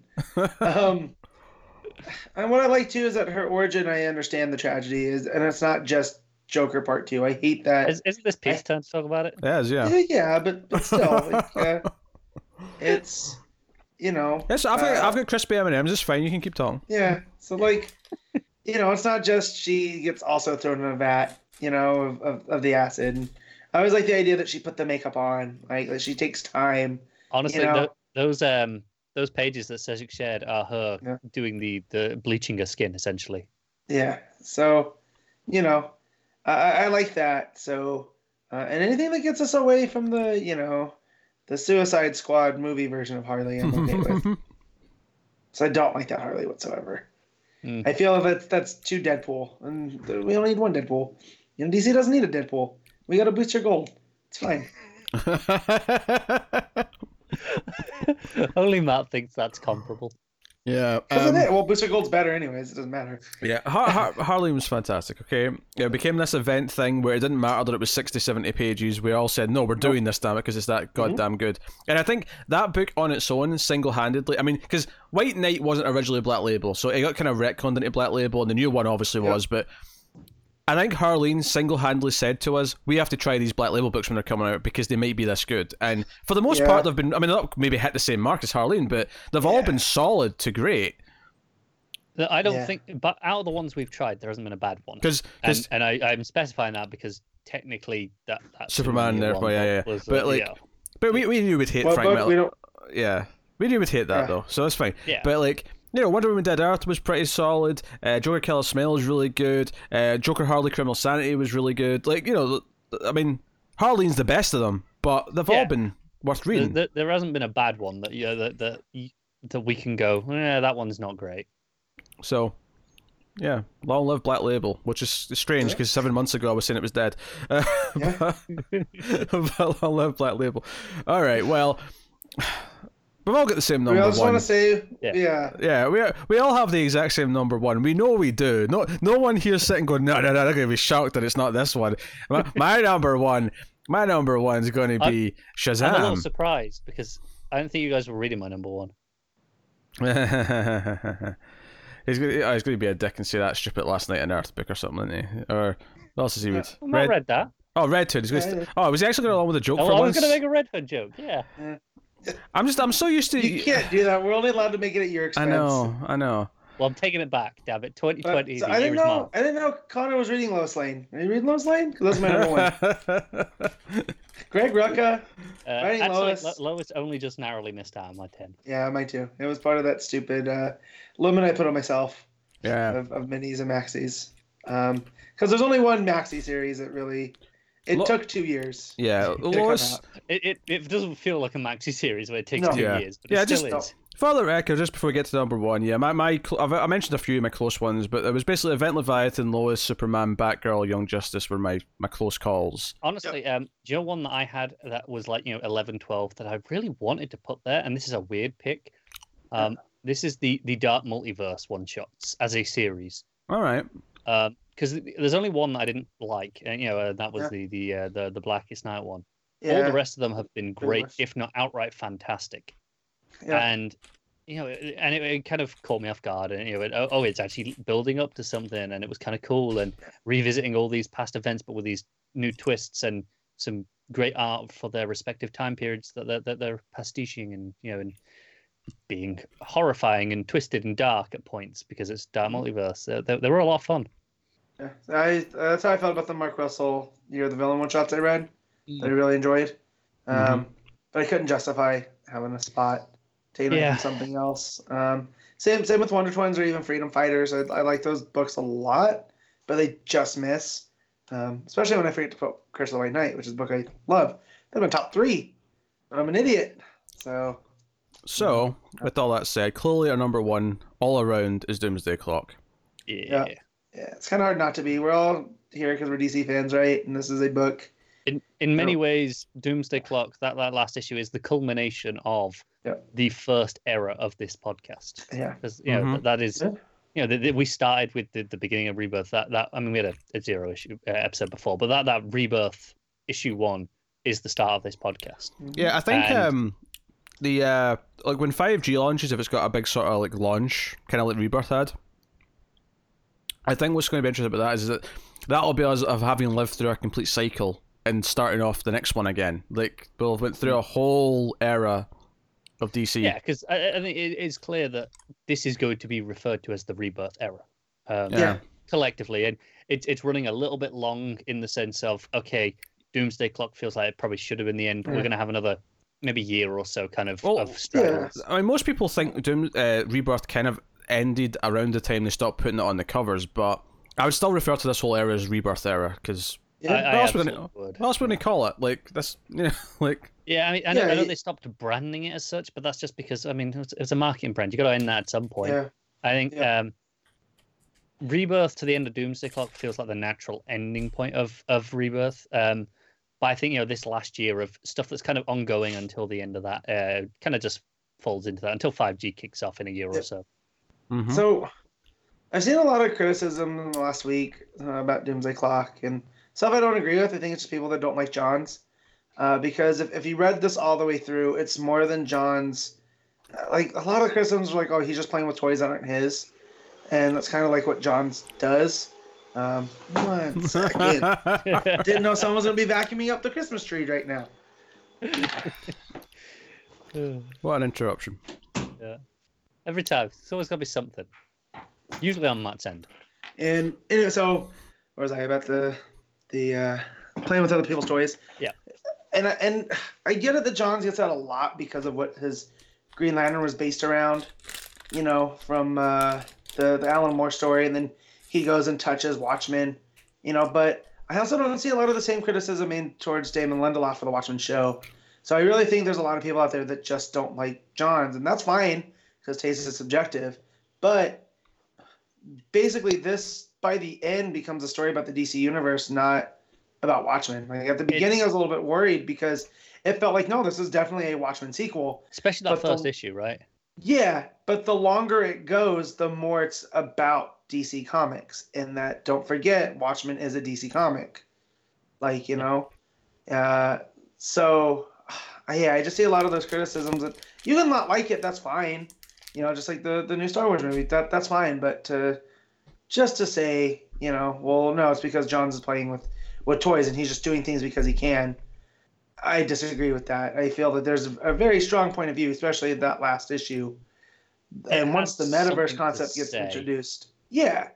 Um, and, and you can say, okay, he's kind of said this before about Superman Mhm. in, in some ways. You know, we talk about you know Infinite Crisis, and Yeah. it is kind of a retelling of that stuff with Superman Right. in some ways, but it, it adds on new layers like the metaverse that is just perfect. Well, and I also, and this is me also just being a, you know, don't pick on John because he's my favorite, but you know, Morrison does this stuff all the time. His entire Batman run Yeah. was based off of of Denny O'Neil stuff and really weird psychedelic stuff in the '70s. But you know, he gets to it because he's an artist and he's you know cool and he does magic, so it's fine. But you know, Geoff Johns, the dude that came from the Hollywood system, Wait, hon. When you let's say on him. when you said he does magic, did you mean Grant Morrison literally does magic in the Oh, real yeah. world? Uh, Is that what you were saying? Not there? stage magic, Pete. He does like occult rituals and stuff. Oh yeah, he does. He's he's And I'm not saying it does or doesn't exist. I think Grant does think it exists. All but right. whatever keeps him doing comics and whatever, cool. Like, don't point it my I, way. I bud. mean, I'm sure we've spoken about this before, but if you if you listen to the the Grant Morrison episode of Fat Man on Batman with Kevin Smith, yes. holy shit, the things you will learn about some of his trips. Yep. Uh, silver uh, space scorpions are, are an assassin's guild. honestly, after listening to some of his stories, like you know his personal stories, the stories he tells in comics feel tame in comparison. Yeah. Even his Yeah. weird, batshit insane stuff feels like he's toned this So- down to make it more accessible. Yeah. And so just the fact that I am a dyed in the wool DC fan, you know, like I love Superman. I love that universe, Flash, all of this other stuff. I tolerate Batman, you could say. Um, you know, I this was a story for me, and this is why I love DC Comics. Right? They are the ones that were always about their legacy. Right? You have the Justice Society, you have the Justice League, have the Teen Titans. They're always about what's going to come next. You've got how how many Green Lanterns, depending on whenever you start. Right, exactly. How many different Robins? You know, right? Like it- it's always about what's going to come next, and that we can have the classic with the new. You know, you don't got to throw out all of the new stuff. That's why I'm a little bit worried about 5G. I feel like they're trying to throw out the classic I- to I be will fresh. say- 5G feels a lot more natural for DC to do in comparison for when, because Marvel did it a couple of years ago after, um, Mhm. you know, after Miles essentially. Yeah. Um, they went, let's try this across the board, and some worked, some didn't, but it Oh. felt corporately mandated, like, hey, we we've got to do this. Whereas, Well, I uh, mean, with DC, Mandated or not, though, I think the big difference potentially here is that when Marvel kind of did it with a lot of books, they were all kind of just separate reasons that all just happened to happen within a very short space of time. If we're actually doing Right. something that's an event where it goes, no, something's going to happen that forces everyone to change Right. at the same time, might not feel as weird. I, do you know what? Because from what I gather from 5G, it doesn't feel like it is an event in its own right. Maybe it does. Just kind of things happen. You know, changes are made. Maybe maybe, maybe decisions uh you know impact each other. Well, the fact that it even has a branding, though, is more cohesive than what Marvel It did. is. It is. And I think no, but this is kind of what I'm getting to is, you know, DC's legacy, it, like I say, is, is so inbuilt to DC for decades at this point Right. that okay, there's fresh faces in the costumes. We're kind of used to that. Whereas in Well- Marvel, you, you're not right. That that was really new for them. Um, Yeah. And then they did it kind of all at once, and it felt like okay, too much in, in one go. It go. was branded as all new, all different.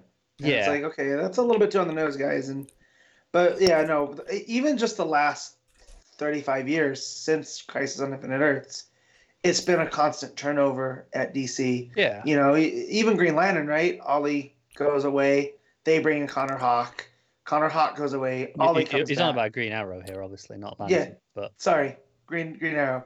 Um, and then even just Green Lantern with with Hal to Kyle, and then you know from Kyle to the entire Corps coming back, you know, and and now the the weave of them like Me and Yeah. Pete constantly talk about how much we miss Jessica Cruz because we're not reading, you know, Yep. just like Odyssey. But, but I think that's the thing with, with DC. This goes back so much further than Crisis because you've got going back to like you know Jay into Barry, uh, you know.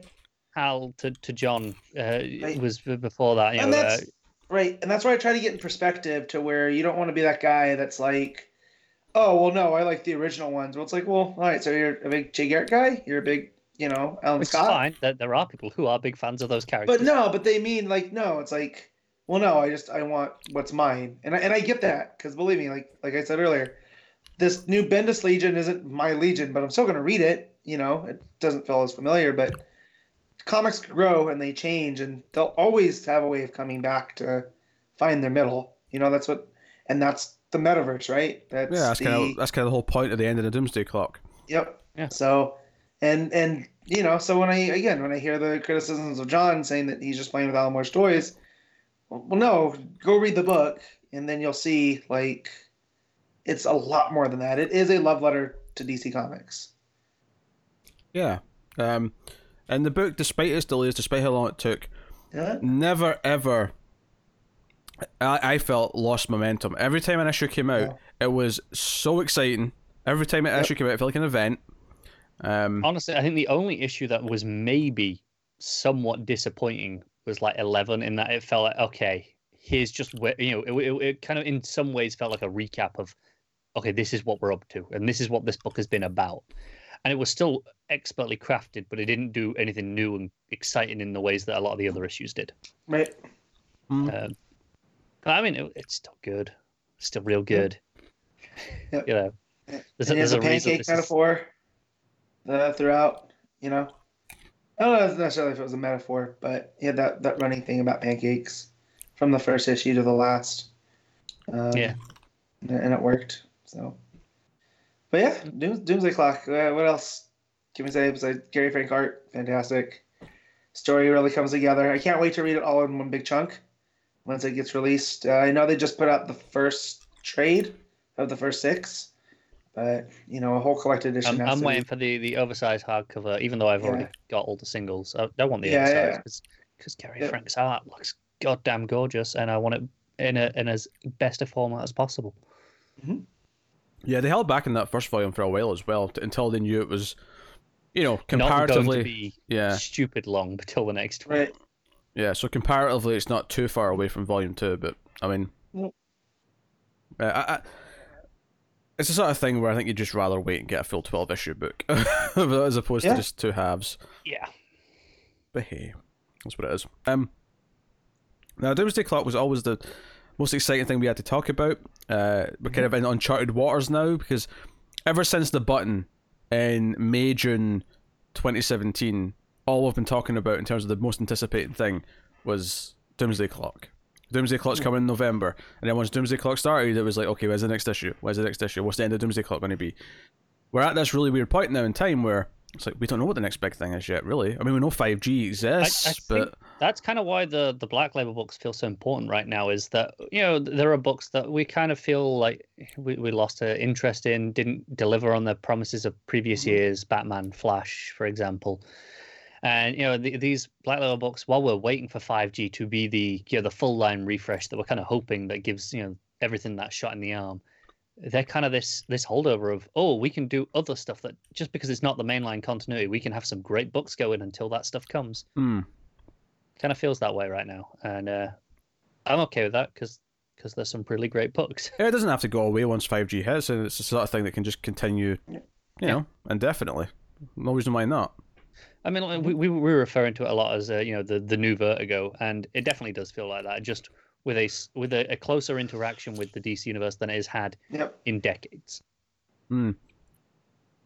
Plus, I mean, a lot of this is, of course, because they want to have more standalone books they can sell in bookstores. This is hmm P- try try to shift Batman Volume Thirteen is a lot harder than doing a Volume One. So part of the idea Yeah. here is to have standalone books that can just be sold quite easily. Which Well- sounds really cynical, but I mean, it works. And you've got to get your audience, your new audience in somehow, and also Well, they're also good stories, so it's okay. and they've kind of played around with that. Like Aquaman of the first Kelly Sue got a renumbering to Yeah, volume they've one, been doing that. even Yep. though it's issue, you know, in the what forties. Yeah, right? yeah. Just, it's so they don't scare people away. Like to us, we'll see volume six and or whatever it is, and don't get me wrong. There's part of me that goes, I don't want something that starts at volume six on my shelf, but I could have accepted it. But I think for you know someone who you know, maybe maybe they enjoyed the Aquaman movie a lot, and they go into the bookstore and they see you know Aquaman volume one. They might read the back and see this contains issues, I know, 42 to 48, whatever it is, and and, and be That's a a little fresh start. concerned. But it'll say Yeah. volume one, which is all- Right. just so clear to them that no, no, you are safe to read this. Kind Yeah, of like what good. Pete did after Batman Begins, right? Very Went to a bookstore and found something. You know. I read your one. Yeah. There you go. It sounds like a good place to start. Yeah. Yeah. Yep. All right. Well, those are top ten, but we have top ten is voted for by. All right. Let's see how wrong these people are. if Doomsday Clock's not number one, I will accept two if Harleen's number one. Yep. Then we're having problems, people. All right. Pete's been really unprofessional this week. Look, I'm, Yeah. al- I'm almost done with the M&Ms, all right? I'm almost done. I've got two left in my hand. Right, number 10, as voted for by you guys. If this is Doomsday Clock, I swear. Number 10 is Lois Lane. Okay. Okay. Mm-hmm. Number 9 is Hawkman. Oh, good. Number 8 is Aquaman. Number 7 is DCeased. Okay. Number 6, Batman. People are wrong. well, what was so funny about looking at these results or getting these submissions in? I was seeing clear different tastes to ours, and there were some people who more or less aligned with at least one of us in terms of their taste. Look, you know, between looking at their, their, their top five books of the year and then looking at their artist and you know what, what their worst thing of the year was and all that stuff. Um, but there was definitely people who it was like, no, they're still high on Tom King. Like they're still loving what he's doing this year. Did Yeah. did uh, did people have Heroes in Crisis in their top books? Anyone? Uh, a couple people had it number one. Some people loved Heroes in Crisis. Yeah. I, I try not to sound like a pretentious jerk for, for that, but I really didn't like that book. That book ruined some of my favorite characters. So I, I think it's But it- interesting that Yeah. you know they obviously know how we all feel about that book, but they're still here Yeah. listening, so they, Yeah. they obviously don't mind Well- that we hate it. yeah, no, I just which is a wh- personal level, though, which is why I- Matt's uh. I mean, it sounds like he hates all these people. Should probably be toned down a I, little I bit. don't. But I just feel like Tom King somehow got a hold of this and went, uh, "Who does all Matt like? He likes Poison Ivy. He likes Wally West. He likes Booster Gold. I'm gonna mess them all up." You know, like just throw Guy Gardner in there while you're at it. There, uh, Tom. Actually, don't. I don't want to give you ideas. Leave him alone. all right. Um. So yeah, Batman was number six. So some people still love Batman this year. Obviously, a lot of us didn't. Um, That's fine. but some did. Uh, Action Comics is number five. Number four is Justice League, so that went a bit higher than any of us really went with it. Yeah, I was yeah, I was in I had it on my list and I had it at eight. Number three is Superman. Wow, overaction. Bold. Mhm. Uh, well, that's number two is Action. You've just said Oh. action and like Yeah, you Five. said action. Oh, you're right. Okay, that, I forgot I said Yeah, Action you did. already. that's why I said Yeah. overaction. Yeah. I thought I was making an assumption, alright? I'd forgotten what I'd already said. Uh, number two is Justice League Dark. He's the one with the Ooh. list in front of him as well. Yeah, I know. It's all right. He's got he's he's got a sugar rush from all the M and M's. It's fine. I need to, I need to keep my energy up when I'm talking to well Connor, not you, Matt. You're all right, Matt. You keep my energy up. Uh-huh. Well, no, that's because I have to keep you on task. Cause uh, I'm like trying to herd cats sometimes. right, so number two is Justice League Dark, so that made it quite high. Um, Wow. up there. Number two. Yeah, number two. Oh. and then Ah. num- number one, by a significant margin, might I add, uh, is Doomsday Clock. No, Harleen. That's weird. Har- Harleen did get some votes, but was kind of uh, in the yeah. There's a lot of ties once you get into the, the teens and stuff, but it's sort of in You the teens. I, I'm going to Maybe give they're them the waiting. benefit of the doubt and assume that they haven't all read the third issue yet, which would have Yeah. topped it, you know, tipped it up into that top Yeah. tier book. Yeah. And they're just running Maybe. behind. It's you know, it's the Christmas period. They're, they've they've been busy.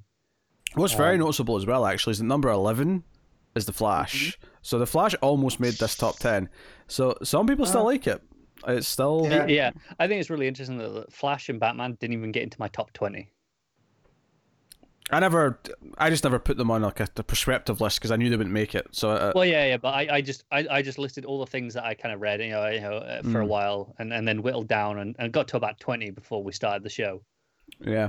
Uh, Dial H for Hero got some love, uh, as did Lois. Uh, Lois was number ten actually, but yeah. Um, they're not numbered; they're just in the order the, the points. Anyway, um, Doom Patrol: Weight of the World got some love from a few people.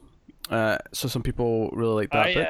I read the first volume of that this year. The uh, whatever the, I think it was just called Doom Patrol. I guess the, the you know the, the previous volume, and uh, that was fantastic. So I, I am not surprised if that is even remotely as good. Um, I completely understand it. What the hell is wrong with this bastard today? I don't know. For the Doom Patrol, he's definitely the Doc. Well, the cast wanted He's it. definitely alright. Caulder. Cast, He's definitely Caulder, just rolling away mid sentence. the cast wanted out. Who Okay. plays Caulder on the TV show? It's uh, Timothy Dalton, Okay, that's right. which is fantastic. He's a that makes slasher me- of prices.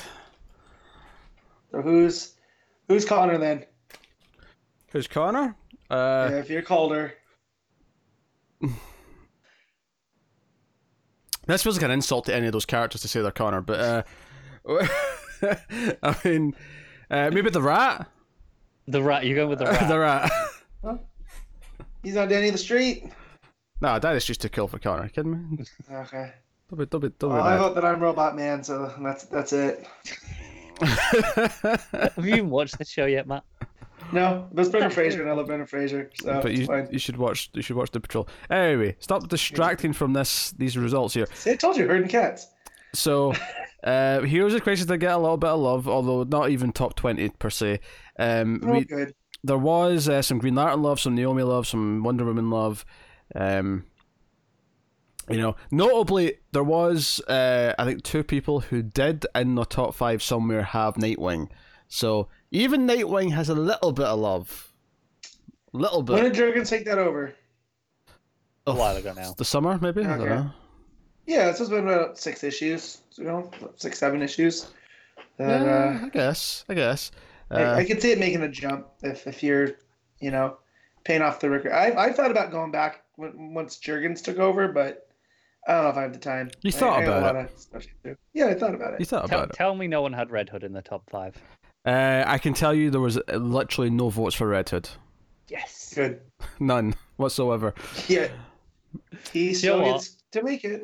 All, all those dubious choices that, that some people have submitted, and, and we're like, man, who are our listeners? hmm They all agree that Red Hood is not top five material. So, uh, you know, something to bring us all together. hmm hmm Uh, so yeah, that's pretty much pretty much it. Uh, so we'll move on. We'll move on to some other specific topics. Well, we had a break there for about twenty minutes because Connor disappeared uh, between recordings, and let's just say the conversation went places that we will not repeat on this podcast. Um, Let's just want say, monetized. yeah, let's just say involved bank of certain kind, Yeah. a bank, but not for not money. for money. Yeah, not a money bank. Banks or for food. for other things or food banks. No, no. Uh, how many other kind of banks are there? It just more we need to roll out. Although occasionally the thing that is stored at this bank can be consumed, but that's neither here nor there. Went places that that's why. All right, let's go. What's next, guys? Uh, all right. So we could, we could talk about we're going to talk about the, art, uh, the, the the writers, writers of the year. We're going to talk about writers, uh, and I'm going to start off by telling you um, who was submitted by the people, by you, the people. Um, so I'll give you their top three, and then I'll also just give you kind of who else is there uh, throughout. Uh, so actually, there's a tie at number three. Um, This is unacceptable. They need to play a game to tiebreak. So people couldn't see it on Connor's window, but in my Skype window, Mhm. you just see him with a big old bottle of booze pouring into the cup. Okay, come on. I'll be honest. This is a stupidly tall bottle. It's a standard size bottle, but it's stupidly tall and annoyingly so. That it doesn't actually fit on my shelves. All right. It has to on the floor next to the shelf Yeah. because it's so goddamn tall. Like just the neck is, is more than a hand. It's too much.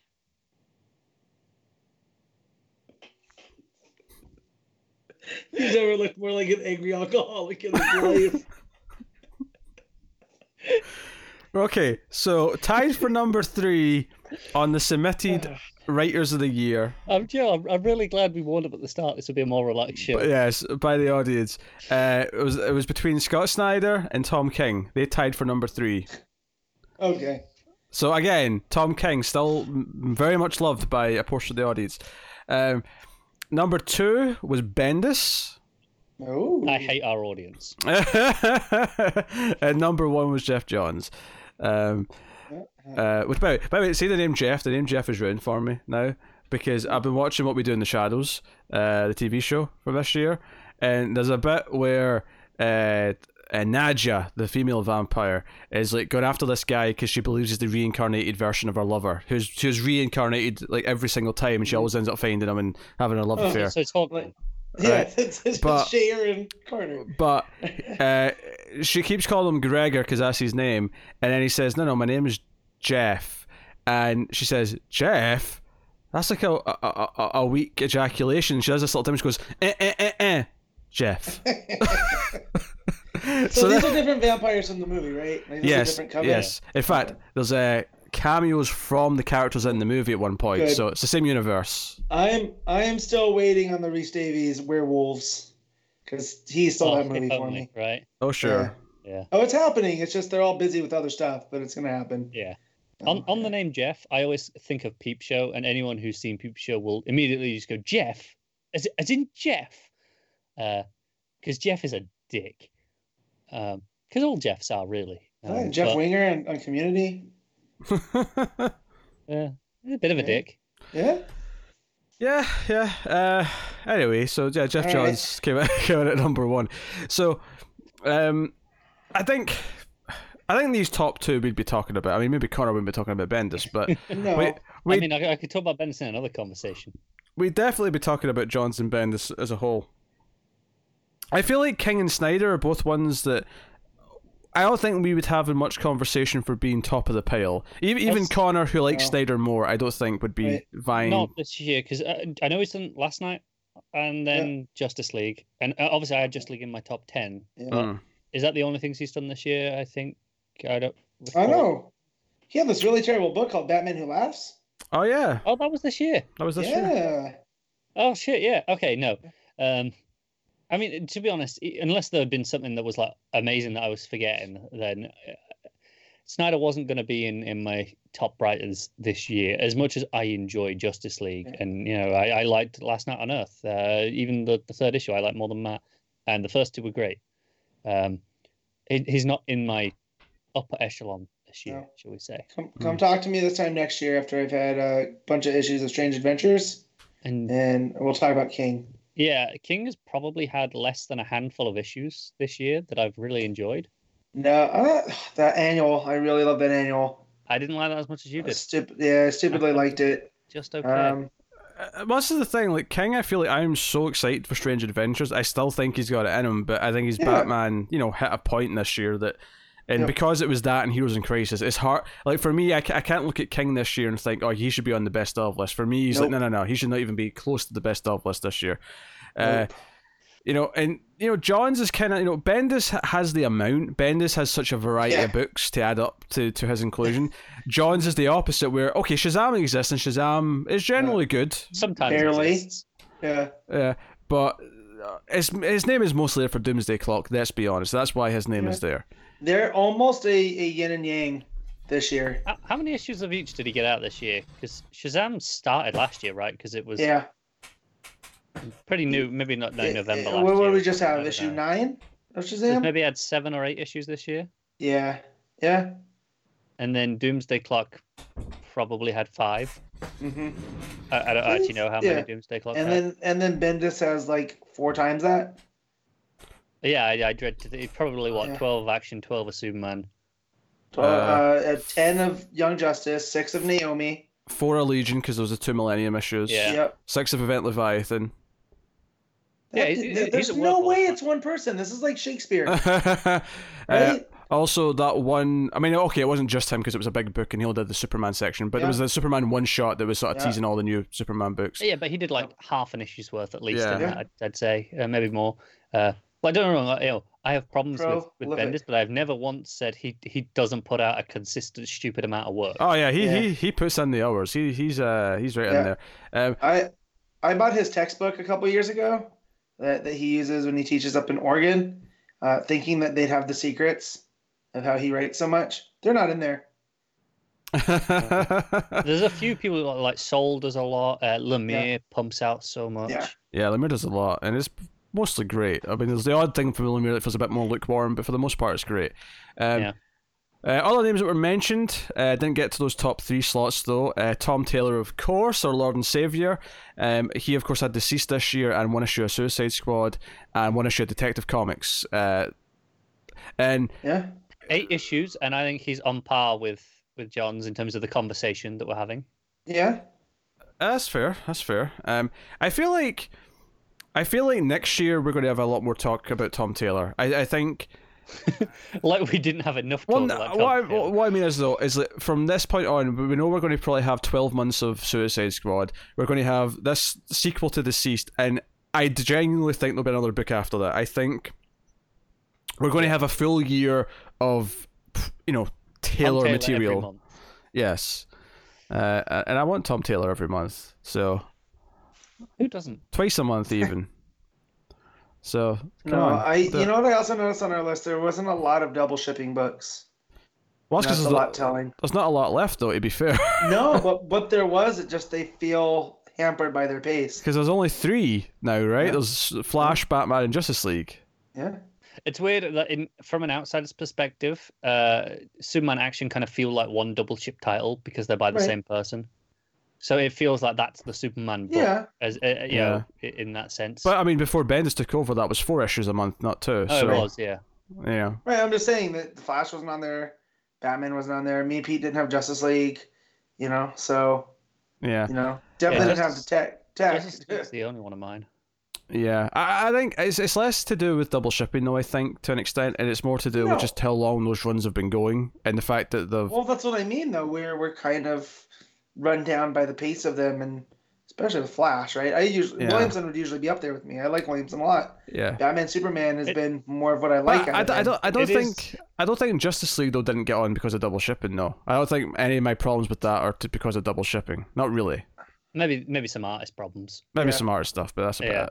Yeah. But I think it's interesting Um, that if you look at like Batman, uh, if that had been single shipping the entire time and every issue was identical, right? It was paced the exact same. Yeah. We'd be just looking you know, at approaching the wedding in the next few Yeah. months, like next year or so. Yeah. Well, for, I mean, you mean from the start of Batman, or Yeah, like, yeah. Like if it only ever if, if double shipping was never a thing we'd done in Rebirth because it was new for Rebirth. yeah, Dark dark times are ahead.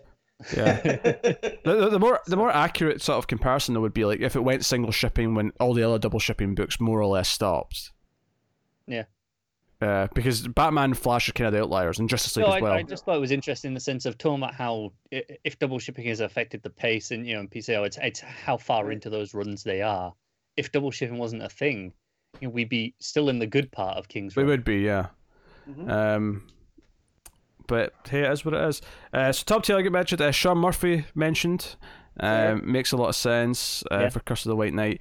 Uh, James Tynion, the fourth, get mentioned. That- obviously, That's, so- that's what I want to bring up as kind of a dark horse in that his Justice League stuff is okay, but then there's Justice League Dark, and then you know a lot of the other little stuff that he worked on here and there. Hell yeah, Arisen. he, he just started Hell Arisen. He did like one of the Dark Multiverse Yep. stories. Yeah. Um, Yep, He is so- becoming. uh, He had a great thread on Twitter uh, Mhm. this this week about you know the writers of like his generation. generation. Um, Yep. Kind of, they're the ones that are going to be kind of spearheading the next decade or so of Yeah. comics. Um, Well, you, you look at you know like him and Williamson. Ta- I don't know how Taylor is, but I throw him in that generation.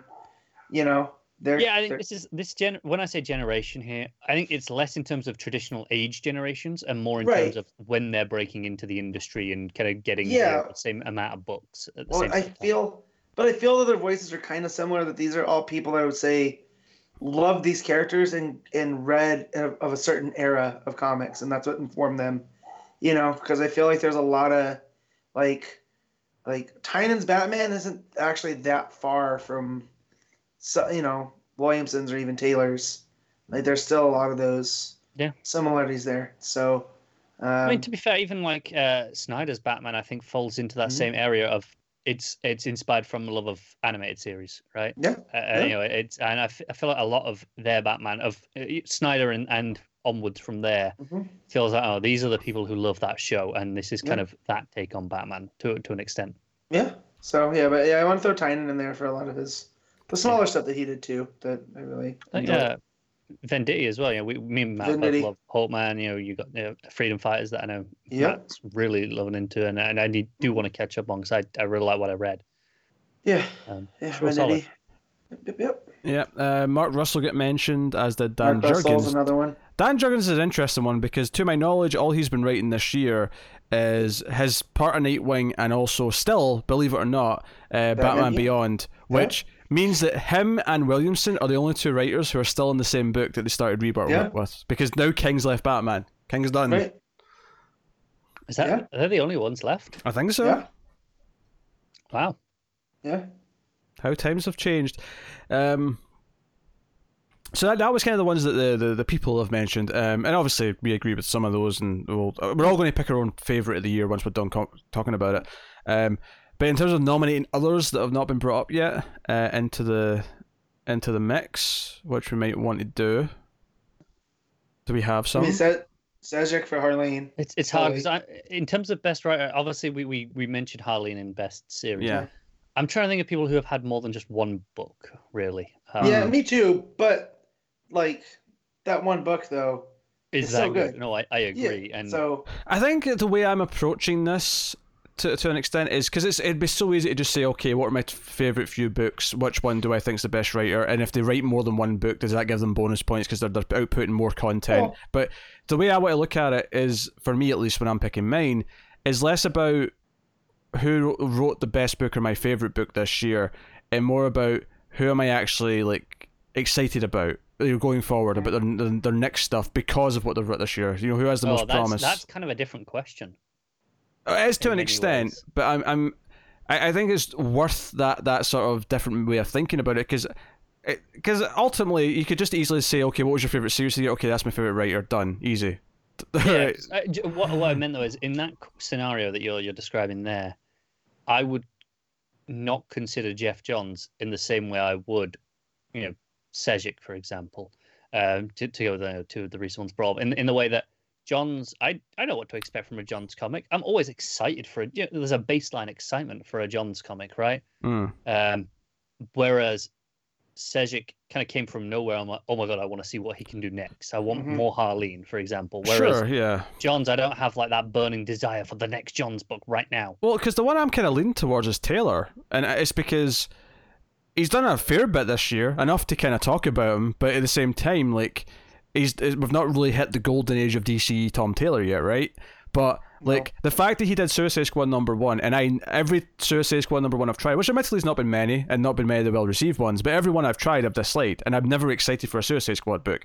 But one issue of that Tom Taylor Suicide Squad, I'm like, I'm in, I'm in, I'm in for the duration, baby. well, that's because it's How, how long till Pete distinctively renames Tom this Taylor, though. podcast? Comics from the Taylorverse. Yeah.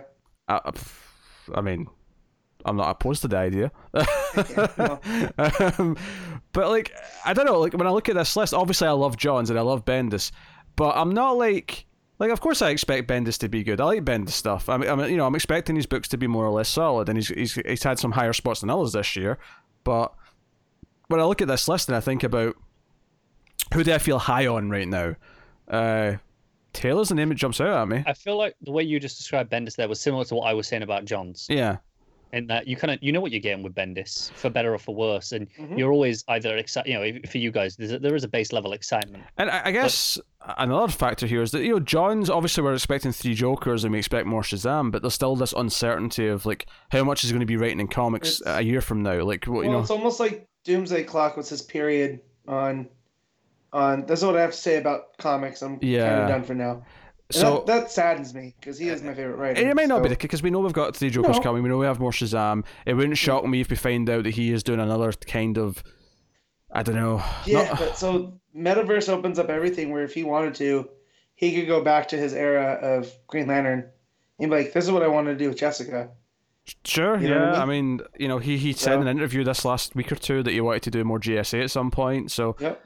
uh, gimme. But like, you know, I could see all that, and um, yeah. So if, I if I'm saying who am I excited about right now, bizarrely, it's probably Tom Taylor, and then in second place, I mean, not that I expect any superhero stuff, but probably Joe Hill, bizarrely, because Yeah. I'm, it's just it's such a different voice compared to a lot of the other stuff.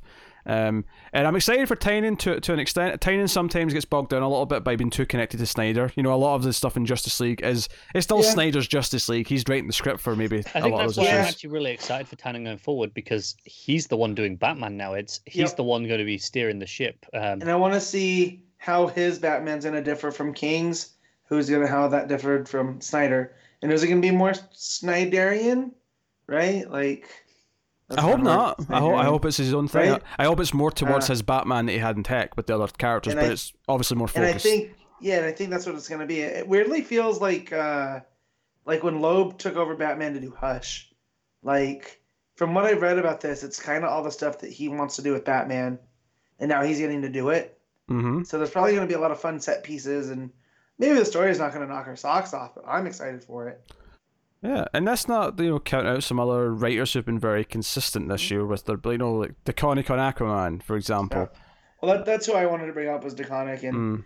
kind of you know without the two series thing, but her one Aquaman series has been really solid from Yeah. from she started it. So And then there's other yeah. writers who bounce around. Like she's only just started in Supergirl, but if you've been reading Harley and Ivy, like Jody Houser, like has been here doing things for a while.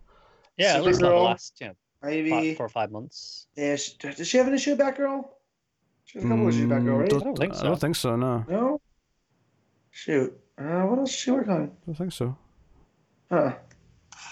Well, I do have for work on uh, DC's and anything like her Star Wars stuff. She did the Age of, um, the, the first one. What was it called? Uh, Age of Republic. Republic. Yeah. Those are all those are all pretty good, um, Mhm. and they're all very different. Um, Tom Taylor did the Age of. That, that's so weird. Both of Those guys ended up doing Star Wars and then DC stuff. Yeah. So uh, are you saying Pak's coming back? I if Pak wants to come I- back, I'm not gonna be, but I don't think so. I- Pak's I- got a I lot would- going on at Marvel. Yeah, I would love Pac back at DC. Absolutely yeah, he's doing it. a lot of creator-owned stuff as well. Yep. I think at the minute because he's uh, Very- very Ronin nice guy, too. Yeah, very very nice guy. I met him at WonderCon, and he thought he'd met me before. Very gracious. I only met him that one time, but it made He me must- like he- him. he- He must have watched the podcast at some point. Maybe that's that's what I thought. s- s- see, oh man, I'm I'm just like see if I was like fan like picking who should be at DC and that. Like I would ha- see if you could trade like Lobdell and uh, who else? Who else would I definitely Literally want anybody I would trade for Lobdell. yeah, no, but let- let's just say you swap Lobdell out with Pak, and then you swapped out I don't know. Well, Who, who are you trying to get for Kelly Thompson? That's That's that's the question. That- Who, who are you willing to trade? and this is the thing. Kelly Thompson's book that has keep- to be one for one. Yeah, K- Kelly Thompson's books keep getting cancelled in Marvel, and it's upsetting me. Like, I, I am shocked. DC That, have Ca- shown themselves willing to either from the start go, look, you're getting 12 issues, yeah, or they give it way longer than than they Because- deserve. Cap. You know. I was looking at the Marvel solicits for March, and I was shocked to see that Captain Marvel's up to like sixteen. I'm like, whoa, because that is like, that is the highest number I've seen Kelly Thompson get to in a long time. Because our books keep going, you know, ten Yeah. issues maybe. Hon- like that, that's the thing. DC, the only book I can think of in recent times that have has not been given longer than we'd expect, or you know, uh, or wasn't just a, a, a Max Hero mini from the start, is the uh, the the oh the, the Lemire one recently, The Fury Inferior Five. Five, Yeah. yeah. where everything else, like I mean, Terrifics uh, is is still go- every time we're like, is it the final issue on. yet? Catwoman, is it the final Yeah, issue? still yet? going. And yeah. they're still going, and like I mean, even going back, like New Superman. Ah, How long did that go, keep going after you guys Yeah. thought this is it? It This got is to the you know, this is the last arc. Good, yeah, got to twenty four. Yeah, which is a fine run. Yeah, that's, It's two that's years. Not bad. Yeah. um, Kelly Kelly Thompson on Catwoman is something Nope. I'd want to read. Uh, Um, Kelly Thompson, Yeah, I mean Kelly. I mean, honestly, I'll take Kelly Thompson. If we're, I mean, there's a natural sort of like instinct to put her on a, a, a female character. No, I'm just looking at a book where what book could you put her on that I would be I I'd know, go I'm, I'm not. I'm right not saying now. that's why you did, but I'm just saying there's a natural No, I instinct. I, think to. I, to kind of want her on a on a Harley book. I feel like she could be really fun. I mean, You know, ma- it- it- it- maybe. give it like you know, because you know, we get Harley. You know, bring back some of the people. You know, the the Yeah. supporting cast who were there in the the the Conner and Palmiotti run, and it it can kind of feel like that The- West Coast Avengers book. I, I yeah, I, mean- didn't read West Coast Avengers, but give her Teen Titans. I mean, if you tell me you're telling me West Coast Avengers, and that excites me, but honestly, everything else you're saying is the least exciting thing that you could put her on for me. no, no, no, Teen Teen, Teen Titans. Give her that, that oddball team, right? Mhm. That that that Glass put in, and I feel like Kelly Thompson's more of our type of writer. Oh, probably. could be a Yeah, I, of fun. There's tons of stuff she could she could do at DC. Yeah. Um, you know, a Catwoman book by, by her, and too. I mean, Houser's another one that. Actually, give you know her- what? Give her a Stephanie Brown book. God damn it, she's perfect. course. She's perfect for Steph. And I'm this, and I'm the self parody. Come on, she's perfect Well- for Steph. And you You, we never it. actually got to the the crux of the question of who are we having to sacrifice to get Kelly Thompson? That's what I Oh, mean. Who's who's one for one? Morrison. Who are we trading? They could take Morrison. Morrison doesn't want to go to Marvel. Because of Grant Morrison, we'll take He's, Kelly he's got a no trade clause. Yeah, we, Um, we ain't giving up Morrison. Uh, oh, fine. Um, Alfred Snyder. I mean, I, I wouldn't necessarily mind losing Snyder. After Actually- I, I want to see his crisis and get you know whatever Yeah. this is coming up. I think that that was you know not necessarily that I want him to be done with DC, Look, but I in the same way that Johns is taking a Take a break. backseat role now, like that feels like Yeah. okay, that'll be the end of Here's Snyder's all right. main driving point. Here's who I'm trading Snyder for. Let's become a completely different thing. Snyder for Aaron straight up. That's a fair swap, a- Yeah. as opposed to That's a more Straight for, for Thompson. It feels a bit more I- one-sided. There's so many characters I want Jason Aaron to try out over at DC that he's not really gotten a chance. Um, Look, and now that he's done I- Thor, he's got Avengers, maybe something else. But I, I will say I like who I'm about to suggest, but I think Dan Jurgens for Kelly Thompson might be a more fair, that's not a bad. That's, That's not a bad yeah, trade. That's fairer. maybe a 'Cause fairer. Jurgens, Yeah. Jurgens is pretty versatile. Who who do we have to sacrifice to get rid of Didio? we, Well, we can't do that because he's too fun to, to mess Hold on, with. sure, surely you mean who would we have to take to get rid of Didio? If we're trading. No, I mean like we have to give them like No, three people as well you know, to, to get rid of. So, like- like, look, just take Didio in with these others. in, in hockey, when they just want to get rid of somebody, they'll trade them for equipment. So it's it's a bag of pucks. right? So like, what, three bags of pucks Yeah. for Didio? Is that what you're saying? I love how Yeah. Talk. I love how talking about the best writers of the year has turned into who do we have to trade to, Yeah. to get rid of this person or get this Yeah. person from Well, no, but no, it is an interesting thing though because of these writers who we want and we, we want fresh. Like, I feel like Tynion's fresh on Batman, right? Mhm. And, and uh, well, what are some other that are that are coming up? Like, we still don't know where Snyder's going exactly after Justice League. It's, it's his Uh, crisis, right? It's going to be his crisis. It's Crisis Crisis, yeah. Yeah, but still, there's other thing. Venditti's going to Justice League. That's pretty cool. Like, I want to see what he's going to do there. yeah, um, let's see. I- I think what what this boiled down to, you know, we're saying, oh, who do we need to trade? It's not that you know these are people that we really disliked for the most No. part.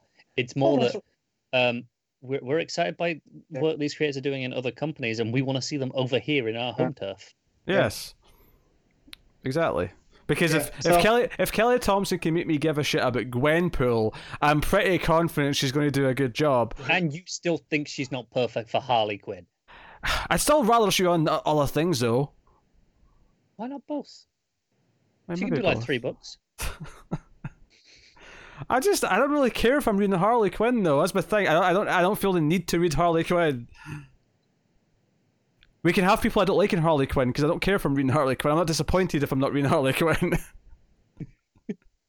Whereas I'm I, I like if you put someone I really like because I love Jody Houser, but she's on a Harley and Ivy book and it's you know wasn't for me. You know that's, that's what it is. You're a terrible person. All right, well, like is there any names people want to put forward for best writer of the year? I don't think so. Yeah, I got, I got all mine out. Sure. Okay. What do you, what, what are you picking then, Who- Matt? Who's your writer of the year? I mean, it, it's easy to say say Johns right, just because of the Doomsday Clock, but I feel like just because of volume, I have to give it to to Bendis. I mean, look at my list. Hmm. Yeah. I feel Yeah. like. On was it, were you waiting a response of some kind? well, yeah, I was waiting for someone else to say something because you asked me. I said Bendis. All right, so you oh you finished. Oh right. He, he did say. I, I thought I was waiting for Pete to yeah. All right, fine. uh, move us on. All right, fine. Connor, who's your writer of the year? I am going to go with. Uh, so it's probably somewhat controversial. I'm going to go with Tynion, in Yeah. that I've really like was- enjoyed the majority of his output this year, and I'm really looking forward to him kind of spearheading more things next year. Yeah, I, I was this close, Connor, to saying Tynion. That's why I brought him up. Yeah. But yeah, Yeah. Um. Yeah, I. I'm going to go with Taylor, and the reason why I'm going to go with Taylor Uh, of is course. because well, no, this is the thing. The easy answer would be Johns. The easier answer would be Bendis, right? I'm going with Taylor because I got excited every time he was doing one issue of something. Right? When we got to the when we found out he was in Detectives, oh, we're reading that issue of Detective because all of a sudden it's a Tom Taylor issue. Mm. And did it disappoint? No, it didn't. We we left that, and I think at least one of us admitted we were crying by the end of the issue. Yeah. But I Paul- cried at a lot of things. Yeah. I'm emotionally unstable. That's true. so, in terms of being like super excited by everything he's done and also what he's going to do next, I'm picking Taylor. Right, he's, he's he's the golden boy right now, and I'm sure I'm sure that'll change. I'm sure we'll have more golden people. Yeah, I'm, I'm I'm really seeing this comics from the Taylorverse come in. That's that's what the you know next week when you come back to this show and it's it's 2020, we're gonna have a rebrand and Pete's just not gonna tell any of us. Yeah, I mean, I had no intention of doing this, but you brought up so many. That I might even do a, a fake uh, version of the overlay to to put it on top. Uh, but yes, okay. So that's that's the, the best writers. So we went best artist of the year. I feel like there's a lot more in contention for artist. Yeah, interestingly, not as much. Uh, you, you would, I, I would expect a lot more names here. There was a lot more concentrated on the, the same batch of people in terms of the votes. Now, people were only voting one per person. It wasn't like they had top fives like the, the main book. Uh, but the top three, number three was Ivan Reis, Okay. Who of course was working mainly on Superman, Superman. this year. Yep. Uh, number two was Jorge Jimenez, mainly Justice Fair. League. Yeah. Like, like him? And then number one was Gary Frank, obviously Doomsday Yeah, Clock. well, yeah. So, So, uh, the only one that, that really, I'm I'm s- surprised that Jimenez is quite as high as he is. I I, I guess there's part of that is the volume of people reading Justice League helps. mhm. hmm Um, I'm surprised to see Ivan Reis is as high as. Don't get me wrong, he's, he's a really good, Yeah, solid I- artist, but I'm surprised to see him in a top Well, three. he's, you know, throwback to that pre Flashpoint era, too. yeah. You sure. know? Uh, the But, rest of these are uh, no no particular order, the rest of them, but uh, also mentioned Jamal Campbell, which obviously we Mhm. praised uh, Naomi heavily, and obviously the first two issues of Far Sector. Uh, Sejic, of course, a name we always course. expect. Uh, Manapul brought up. I feel like Manapul. I don't know if he did anything. that Manapul no- had a light year. yeah, I don't Like, feel like he there did, wasn't a lot of Manapul. I don't feel like, I don't feel like he did anything notable this year. I feel like this is just a a, couple issues of Justice League, right? this is just a holdover because people remember liking Manapul. I feel. Yeah, even I, who love Manapul, wouldn't say Manapul this year. No, I, I don't think he did anything bad. I just don't think he did enough to kind of be in the same conversation as some of the others. Yeah, uh, Clay Mann was mentioned, who is typically very good. Uh, Yeah. did some Yeah. did some Heroes in Crisis this year, maybe a couple of Batman as well. It, it tends to pop in and out Probably of some that. Batmans, yeah. Uh, and then uh, Maleev was mentioned too, uh, which makes a lot of sense. Event Leviathan being his uh, Yeah, that's fair. his book. Uh, so there was no a lot. love for no love for Murphy. No Murphy and the artist Murphy, yeah. That's, that's, yeah, Surprising. Murphy is mine. who did get. Uh, It comes down to Frank and Murphy at this point. He did- Uh, What's funny is he got a pick and writer, but not artist. That's a really Yeah, interesting. That's That's actually a little bizarre. I mean, wa- I was the like writer there's- the same, where it was just pick one, or Yeah. is it a Yeah, just pick one. okay? Yeah, I just feel there's a disassociation there. I, di- You know what I I didn't want to give everyone too much homework, so it was only the books that were a top five. Everything else was just Right. Yeah, yeah. Just, that, that's interesting that you know he he got enough nominations for writer, but not for artist. That's kind of strange. I, I'd, I'd have assumed the other way around if if I was only picking one thing that he did. Yeah. Uh, yeah, I, I, I don't know. It's actually really daunting to add names to this list because, like, I feel like writers, because so many writers do multiple books, we tend to have a smaller pool of them, right? Whereas artists, Yeah. it's the opposite, where we'll have multiple artists on a book and we'll have, you know, uh, like artists spread out all over. Yeah, you know what? A pretty good 2019. Even though I didn't finish one series and I'm going through one is is Adriana Melo Sure. yeah. Female Furies and then Harley and Ivy. You know, one Yeah. to two. Well, Uh, hell, I was- solid. I was pretty Mello last year for uh, Plastic Yeah. Man. Uh, yeah. So um, yeah, I can't uh, fault who that. else?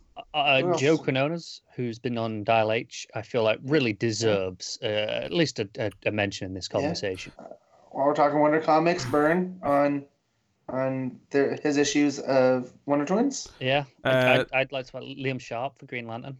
Uh, I I would say Mi- Sure. Mi- Mitch Gerads did a couple of Batman issues this year. Yeah. Uh, it typically looked. So in fact, speaking of Batman issues, uh, Jorge uh, Fornes, uh, yeah, Fornes. he's really, really good as well. yeah, and, strong. and Janin as well, if you want to just throw in Yeah, the classic. wow. Sure, yeah, yeah. I mean, Yeah.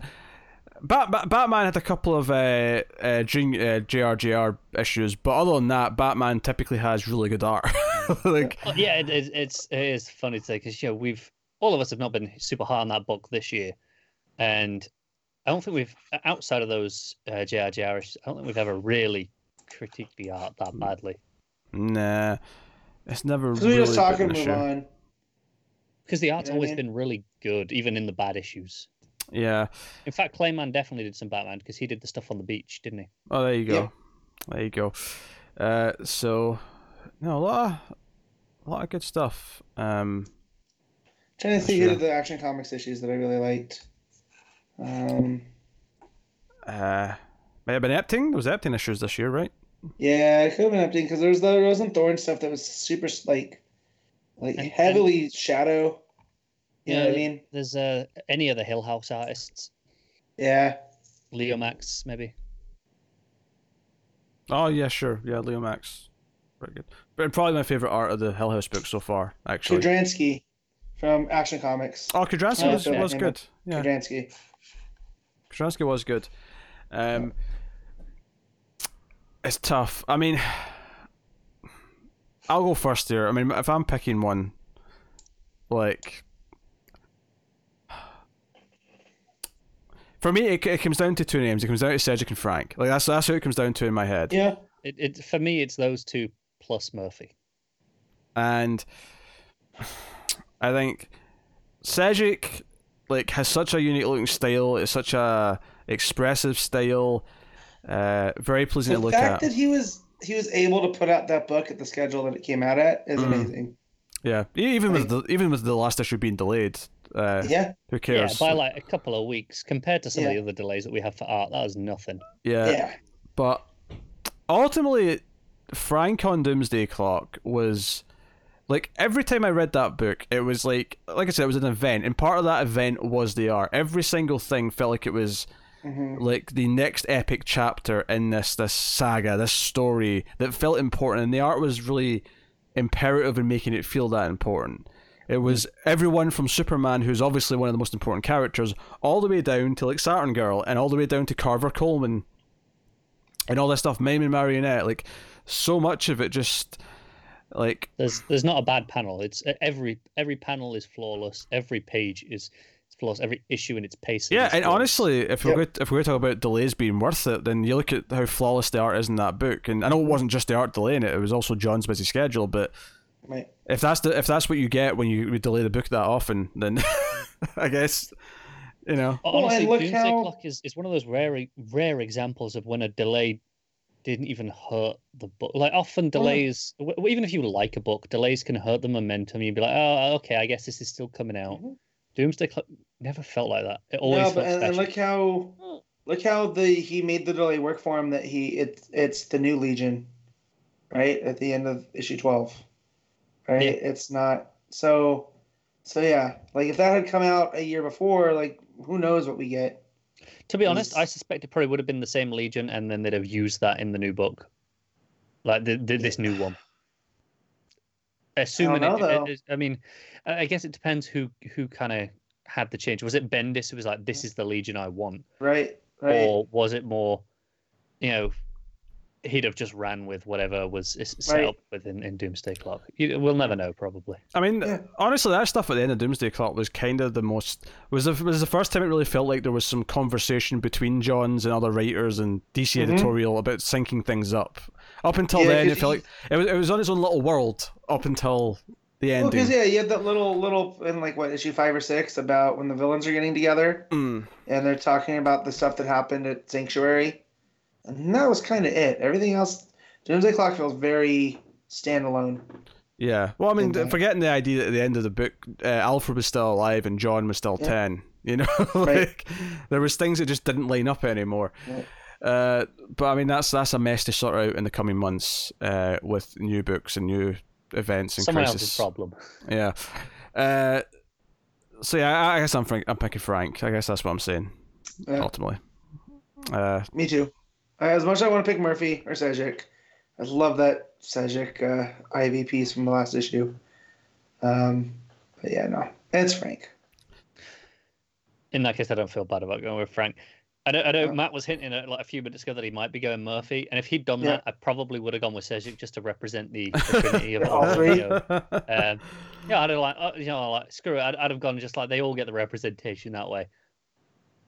But it is Frank if, if I'm coming down to it ultimately. well, if we're being frank, and we clearly are, then Gary Frank is the best artist of the year.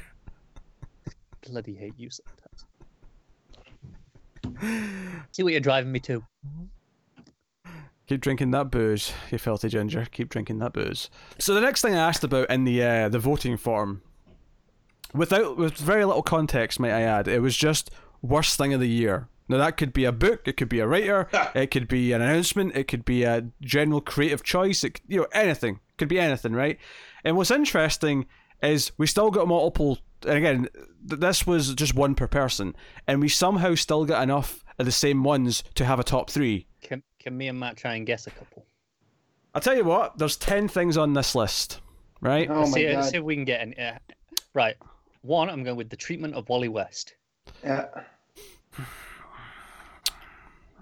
Just is it on the list? Not really. Heroes in Crisis, though. Yeah, I, I, I can see you arguing that that's what that means, but Heroes in Crisis is number three. That's the number Okay, three most hated So they loved it, but they also hated it. So I love you guys. Well, it's, di- it's different people, right? So, so the people who voted for Harvey this, Dent. the people who voted for this being the worst were clearly not the same people as who voted it as their favorite of the year. Right. Yeah. You know, different Um, people, but and Okay. This this one is, is more of a hopeful guess than, than actually expecting it. Uh-huh. But Red Hood, no Red Hood. Sorry. Nightwing, just the ongoing tragedy that is Nightwing. Um, I've titled it Ric Grayson, but yes, that's number one. Rick, That'll Gra- do. Yeah. Ric Grayson and the continuation of Ric Grayson uh, and or the memory loss or lack there, you know, what, like all that stuff. That whole saga is number one. And what pisses me off is there was no reason for it. There's not even any payoff in Batman. Like we get to the last part of of King's, and there's no payoff. Do you know what? In, in There's terms just- of not having reason for things, it's a slight tangent. Pete missed my rant in the Facebook thread about Yeah. um, there not being a reason for one of the big reveals in the Star Wars movie, and I feel like he would Uh-huh. have appreciated my anger on that. Oh, I turned up my notifications of that Star Yeah, Wars yeah. thread. It, it was um. Do you know what? It, it- Don't it go into spoilery, it. We don't, yeah, we don't But have to I'm talk going to about tell it. you about it. All right, fine. 'cause You would have appreciated it. So yeah, Ric Grayson, uh, and I mean at this point, I'm not even sure if it was King's choice to do that to Nightwing or if it was an editorial thing it- because Probably Didio because he hates him. well, because I used to think it was King's choice because he wanted to have him in a bad place and then he, and then he'd fix it by then. But because it's not even came up again, I'm like, well, uh, Yeah. surely it was Didio or someone high up who's like, hey, let's But, do but this. even then, all that KGB story did was was set up that Dick Grayson wasn't around and tell that terrible Russian story that Bruce loved Yeah. about the animals. He's been forgotten. You know? He's literally been forgotten since that part, since he lost his memory Yeah. in the main Batman book. Uh, anyway, Yeah. Yeah. Uh, so yeah, so you've guessed Heroes of Crisis, you've guessed Ric Grayson. Uh, come on. What would Number two be. Terrible things that happened this year. What Is it- is- okay. number? Is it is number two a book or a circumstantial thing? It's a book. It's a book. Okay, what's one of the worst books this year? The problem is we don't read the worst books, so You both read this book. Nightmares. You both read this Was book. Nightmares. Yeah. we, we both No. read this book. Last Night on Earth. Nope. Uh, hang on. When you, when you say you both read this book, you don't read it. I never said that. I said you both read this book. Damn it. Right. So uh, when was Nightmares? Was Nightmares 2019? Was it 2018? No, Tw- Nightmares was this year. Yes. Okay, Batman Yeah, I was general, like- I suppose then. Yeah, Batman. Yeah. Batman's number two. Yeah. Yeah, I was gonna say yeah, Not, not specifically Nightmares though, just Batman in general. but yeah. Uh, no, I, I get it. Uh, so yeah, some people were livid because some people added like an extra comment. It wasn't just like Batman. It said Batman. It's been shit since Nightmares or something like that. You know, there's been a there was a variety of those. Uh, so you got the top three. Would you care to ha- have any more guesses as to what the rest un, Yeah. un, unsorted list is? Flash. Uh, Flash actually isn't one of them. Wow. You People people put up with a lot. disgust me. Captain Cold though. That's gotta be one of them. King Cold, I think you mean. Yeah, King Cold. nah, not Captain Cold. Uh, uh, It- it- just flash forward. No, So- because so- people well, are actually. well, here's the here's the weird Are- thing. You've said Red Hood and you've said Flash Forward. Neither of those is there, but there's something that ties them both together that's there. He who shall not be named. yes, Scott Lobdell is one of the most hated things of the year. Yes. Um, Fair enough. I. Do you know what? I- That, I- that's it's like I'm thinking people must hate this thing. People must hate. Yeah, you combine them both and they hate them so much more. Like a Voltron of hate. oh dear. Um, I'll I'll, tell, I'll give you a couple of them. I don't think you're going to get. Uh, the cancellation of Doom Patrol book uh, was one that was brought up a couple of times. Uh, Sure. Teen Titans was put in. Just- um, I'm interested. The Oh. Doom Patrol, from everything I read, didn't feel like a cancellation in the traditional sense of you know low numbers. DC cutting it. It, it felt like uh, Way's schedule got really busy, and he was like, "Yeah, okay." well, regardless of the reason, it's, it's stopping. It is, yeah, and, and I, I just you know I think cancellation generally puts the blame on the publisher, and I'm not sure that is entirely the case. Well, okay. In this case, it's, the case it's the writer who cancelled it, but cancelled all the same. I, I would say Doom Patrol's ending rather than cancellation. Hmm.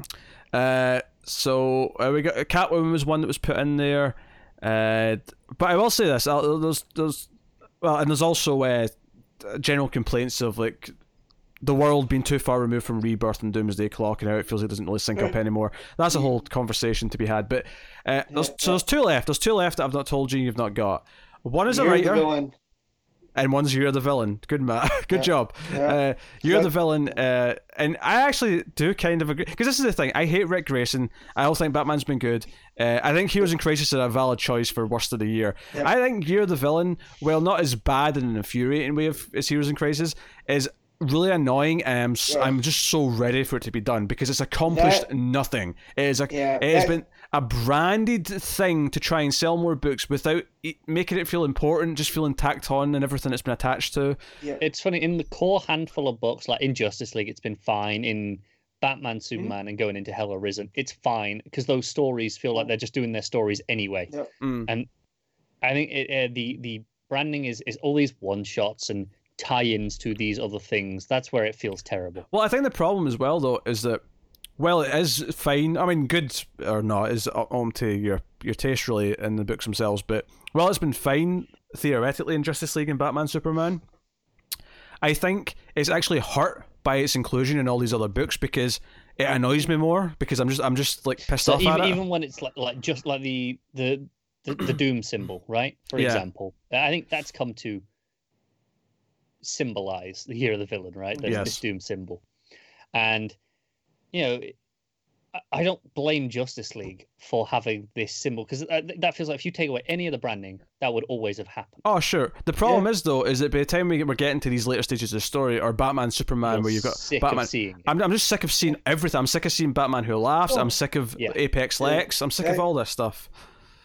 That Garrett's epilogue that was completely superfluous. Oh, yeah. In that issue of Batman. How how That many? sums it up for me. How I mean, Apex Lex has probably crossed over into more books than any other character this year, just because of all those endings where he showed up as his hologram and was like, "Hey, I've got an offer for you, and, Captain and there was Cold." maybe like three books that did it well. Yeah. Bat- Batgirl did it pretty well because that, that really Yeah. initiated into With the Oracle, Oracle. Yeah. Um, what else did it well? Hawkman. I remember me and Matt praising Hawkman when that did Yeah. it. Venditti's really done well with working That's- this that's- shit in. That's two. And I think I, I think I remember you guys praising one of the books I don't read, maybe a Bendis book or Maybe. something. Uh, it I don't- I was don't one of the ones I remember. don't read, but yeah, No, either way, action is action's tying in now and it's got JRJR and I want to throw it across the room. Uh, so, uh, and then the last one that no one said yet uh, is a writer. If anyone wants to crack a guess, Is it Tom King for the irony of, of being on both lists? it actually is not. No, it's not Tom King. Mhm. Uh, but it's someone that we don't particularly like.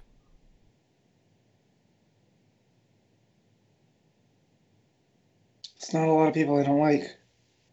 That all of us don't like, and it's not Yeah. Lobdell. All of us. Yeah. yeah. Is it uh is it Frank Miller? no, it's not Frank Miller.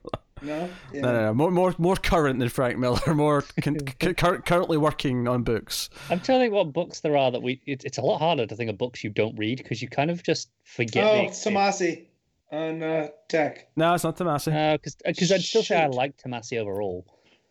Just don't like that book. Well, shoot, I'm out of options. I'll tell you, uh, Like, Steve Orlando. Oh ah, yeah. yeah, yeah. We we. Do you know what? I don't like Steve Orlando. I would never have considered him one of the worst things. Oh. of the.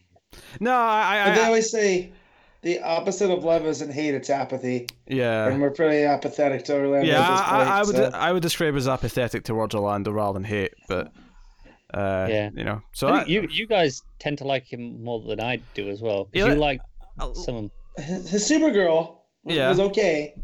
Um, Yeah, but you guys liked his crossover with uh, Shadow. Is that that one he did? oh, Batman Shadow Yeah, was he- all right. Yeah, yeah. Well, also yeah, early early Orlando too. Night of the Monster Man was pretty okay. Batwoman I, I am, pretty okay. I am still pissed about that last Supergirl issue though, where he, he, he just Yeah. used it to advertise his next book that would that got cancelled after six issues, and I don't even think it got a trade because it was so poorly Yeah. received. Wait, he didn't get a Yeah. trade. What, what, one, so. of, one of his recent minis that were six issues didn't get a Right. trade. I saw him, someone asked him about it on Twitter, uh, and he said, so unfortunately, there won't be a trade for this, so you better just buy the singles. Wow. DC does a trade for everything. Yeah. Yeah, because it was so bad. And he also had that one that I know Talking Superman really liked. That was set in the future. That was all Mhm. wonky. So he had that out at the same time as this other one, and I don't just- remember what that is. Yeah, it was. It's real, real weird. Um, but yeah, no, Orlando. I get that. Again, I don't mm, hate him, Yeah. but you know, Uh, I mean, if you're picking our worst of the year, I mean, or worst, just worst It's- DC thing of the year. yeah, it's it's a tie between You're the Villain, Heroes, and Crisis. Um, Yeah, I, I wouldn't say Heroes and Crisis in particular. I'd say the the treatment of Wally West, the treatment Mm. of Di- uh, of Dick, and then Yeah. sure, Year of the Villain. I, Those are my I wouldn't bring yeah, up. Yeah, but Heroes and Crisis was much ado about nothing because I don't even feel like it made a lasting impact. Like I know No, what King I, was going I, for. I didn't even finish it. So yeah, exactly. Yes, So despite that- despite the point is- fact, despite the fact we had evidence of him saying he would definitely finish it back at the Yeah. start of it. Uh, that's I how just- bad it got. It made me. It made me eat my I words. just- so here's I- here's my thing with Dick Grayson. His treatment's been atrocious, but I wouldn't put it on the worst of this year because it already started last year. like, there's been nothing Yeah. new. It's just okay, sh- sure. it's just in more of the same regard. shite, right? It's more of the same crap. That's that's just how annoyed I am by it. Yeah. It's still bloody going on. Um, yeah, I, I, Year of the Villain's been really tedious to me, um, which has been frustrating because it's the main line wide thing they've been pushing like a lot of the year, so it's kind of frustrating. Is that as bad as what happened to Wally in Heroes in Crisis? No, Heroes in Crisis was worse, uh, but I was able to kind of forget about that once it was done, which was way back in like March or whatever it was. You know, it was a while ago now. So, uh, Year of the Villain's a lot more in my brain right now. It's a lot more there. Yeah. But I mean, I get that. so It's a re- recency bias in some way. yeah, I guess.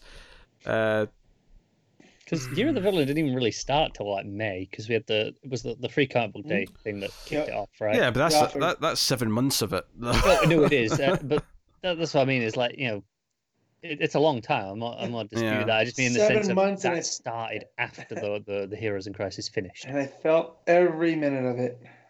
Yeah, it's seven months, and I don't really feel like any of it's accomplished outside of the Justice League Yeah. book. Yeah, Yeah, I guess the fact that we're getting to the Hell Arisen and stuff now. Yep. I guess. Necromanta.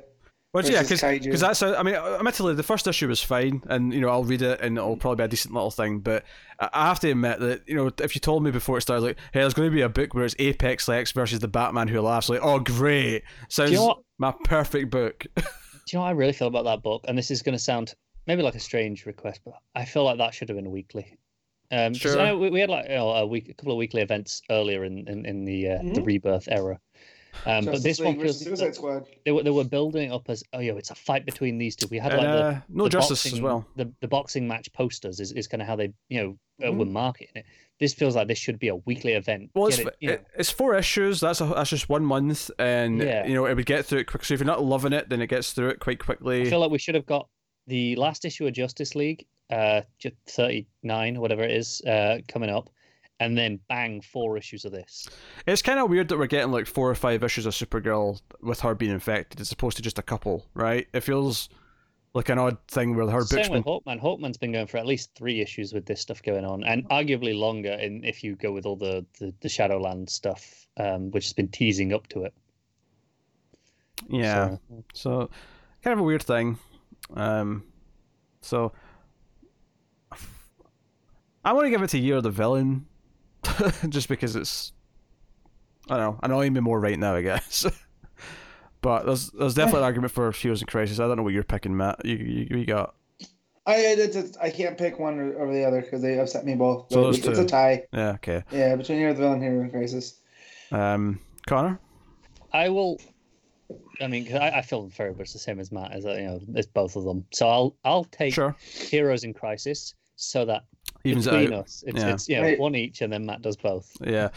Uh, so we'll swing back round to DC to talk about what we're hoping for in 2020. But before that, we do have the, the last thing on the, the voting form was uh, best books from other publishers. Uh, there was no limit, there was no rankings or anything like that. It was just you know throw names out there. Um, Okay. but because obviously some people did say the same thing, there is indeed a top three. So, um, would you want to I'm do I guess? interested, Yeah, Yeah, I'm Um, curious. No, I don't want to guess. I, I think there's Too too much much to guess from. All right. Okay. Yeah. Uh, number three is Immortal Hulk. Uh, Good choice. very solid So, choice. Yeah. Uh, number two is HoX and PoX, which I just counted as one. Everyone else was been HoX and counted PoX, as one. yeah. Sure. Uh, and then number one is Gideon Falls by Jeff Lemire.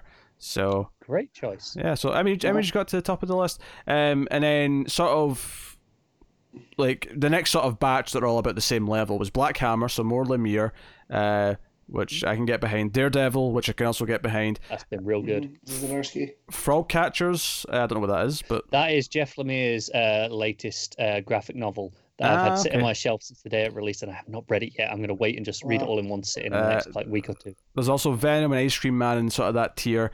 Um, and for the record, like Sorry, I- can we take a beat to just recognize you said Venom and then and Ice Cream Man and Yeah, Ice Cream Man's over uh, it like that? indie.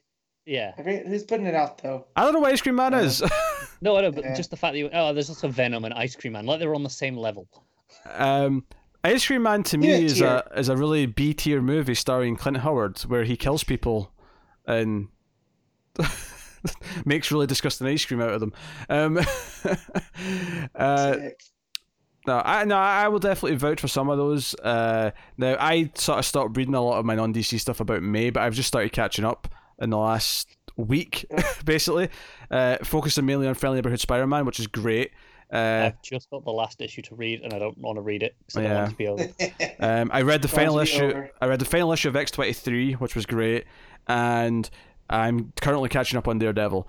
Um, all very good. But even from that first half of the year, I can tell you that Captain America and Immortal Hulk are also fantastic. And Still fantastic, and you haven't even got to where Immortal Hulk throws a No. curveball and just becomes something else entirely. yeah. Yeah. I'll get there. I'll get there. Um, Uh, so I mean that's that's basically my Marvel picks. I mean, I, Amazing Spider-Man was solid. I mean, I've, I've you know it's not as good as those other ones, I've, but I've been enjoying it less recently because it's starting been doing the, the 2099 stuff, and I've not Mm. been really into that because I don't give a shit about 2099. Um, which is weird because that's where Gleason came onto the book as well, and I'm like, oh Gleason, and then I read it and I'm like, yeah, yeah, Gleason's. Good. I mean, great I. I get why Well- they're doing a lot of 2099 stuff right now because it's both 80 years since Marvel started and it's 80 years until 2099. So, the, the, like, I get Yeah. it. They've got a lot of reasons Yeah. right now to do 2099 stuff. I get it. But, um, so, I mean, that, that's basically my Marvel stuff that I would throw in. there. Obviously, Black Hammer, I would absolutely, you know, Yeah, so champion. Um, which I also need to catch up. I've not read any of Justice League Black Hammer. I'll I'll do that soon when I've caught up in Yeah. Age of Doom. Um, but I mean, other than that, I mean, I, I would shout with Buffy, uh, which started just at the start of the year, uh, Yeah, I, with Bellaire. uh, you're not up to date on that, are you? no, no, I've read the first. I've read the first trade basically. Yeah. So, um, Buffy's been great. and then Angel started, and they did the the, the Hellmouth crossover, which I think is still going I on. still, actually. yeah, because I, I wasn't actually. I, I actually when I was looking up to catch up, I noticed that it's actually a separate event series as well. It's not just those It two is, books. Yeah. Yeah, it's, it's its own separate mini, and and there was a big uh, one shot beforehand. Um, I can't remember what it was called. Didn't tie in directly to to Hellmouth or anything, but it was like um, basically it was like here are like three short stories with different Slayers throughout the ages. Oh, cool. Um, but it was you know a part of the overall tapestry. I would include it in those books for sure. Yeah, and I know Uh, tangentially to that, I'd also throw in the Boom Firefly book by Greg Pak, who we've been talking about, which uh, I Mm-hmm. I've loved what I've read of that so far. Um, on Greg Pak, Ronin Island is phenomenal. I've read a little bit of that too. Yeah, uh, it's it's only gotten better. That's good. That's good. Matt, you you got other ones you want to throw in here? Uh, yeah, yeah, yeah. I, I got War of the Realms. Uh, Aaron doing big, you know, things over there. Yeah. Uh, some of those tie-ins were really good too. I read everything, so I can't help myself. Uh, Me Tom too. Taylor had a strike. Yeah, had a Strike Force book where he got to write uh, Iron Fist and I think uh, Iron Fist, Wolverine, Captain America, and uh, and, and Spider Man. Yeah, I think Huh? so. Oh, yeah, I was thinking Yeah. Spidey was in that one. Yeah, Ah, so good. And and Spider Man gets uh, attached to one of the Valkyries, Pegasus, and it's super tragic. And Taylor is like, "Oh, come on, dude, why are you gonna mess with me like that?" Yeah. Um, The that was real good. surprise uh, tie-in slash spin-off Yeah. for me was, and, and I, you know, this is a total surprise. It caught me off guard. Was uh, Punisher Kill Krew. Yeah, uh, see, I Uh, didn't get that. Uh, I can't remember Sorry, who wrote it. I'm completely blanking, but the art is did. uh, it is- was um, oh God, what's his name? Who did uh, Guardians and uh, Daredevil? Gerry, uh, Duggan. Duggan. not Dugan, not Daredevil. Um, you know what I meant. We, we we got there. Yeah. Yeah. Uh, Deadpool is what you meant. Deadpool. Thank you. Yes. Yes. Um, Um, but um, it's that, but it's Ferreyra on art. yeah. and it's like four or five issues of Punisher kind of borrowing Thor's goat and going off to Yeah. take revenge on a frost giant. And it's They- just they- gorgeous. Yeah. Like, They Ferreyra- killed a family. Yeah, Yeah. Pretty, pretty great. I have to admit, Um, War, War of the Realms as a whole is kind of what killed me reading Marvel for a while. Yeah, I well- got so I get so bogged down in it. I just I'm done with this shit. Um, uh, but I, you know, I did mention the Kelly Thompson books. West Coast Avengers did have half of its run this year, and that was Mhm. very Delightful. good. Yeah, and she even had me reading uh, Mister and Mrs X, which I didn't like as much, but even that was still enjoyable. the, the idea Yeah. of you reading a Gambit. I know. I hate Gambit and Gambit. Rogue. Yeah. Yeah. Um, I also want to throw out Thor. Uh, of course, the the, the main one. Obviously. And- Yeah, and I, I mean, to be honest, when you said War of the Realms, I was kind of just thinking of all of Yeah. Aaron's Thor Yeah, stuff. But but then as where, where it goes, it's such a fitting end to what he does, and then his last issue of Old King Thor, it's it's double sized and goes. Where I was telling the guys before uh, we recorded, it goes to places that's kind of similar to Doomsday Clock. So I think that's pretty funny that they came out on the same day. Um, That they worked out that way. Um, and then like Pete said, Captain America has been one of my favorite books from Marvel. It's so good. Ta-Nehisi Coates is doing some real like I don't want to say ripped from the headlines, but very much Uh, uh, you know, yeah, no, I'm with you. it's reflecting of, of the current society, and it's, It's so good. And it's it's, good book. seeing it's good seeing Steve take out uh, elements of society that I don't like. So uh, uh, that's good. And then uh, Avengers, which is you know, uh, it's fine. It's not my favorite thing over there, um, uh, like Immortal Hulk or I- anything. But I feel like Avengers to me is surprisingly just really kind of readable and no more. Like I don't know, like it's popcorn comic book. It has, up, it has its ups and downs, I was- doesn't it? I Yeah. just uh, reading through it, like it's, it's perfectly fine. It just, but it has no Yeah. spark. Like, um, like the the race of the Ghost Riders was stupidly fun. Yeah, it was. Like hmm.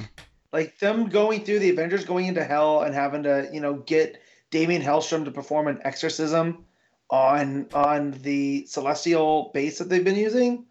Like it's it's banana pants. Like Yeah. So to there's describe that.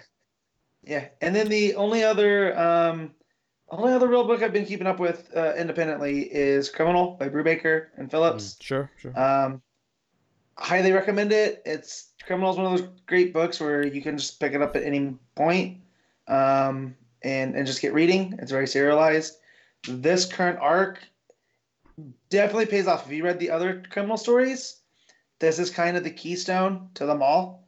That everything kind of shoots off from the world of criminal that we know around the Lawless family. So it's super good. Um, definitely. I, I just read the most recent issue last night, and it was fantastic. So I think uh, for me, most of the Marvel books I've enjoyed have been mentioned. The only other one I think that I've got that hasn't been told about already was uh, Venom.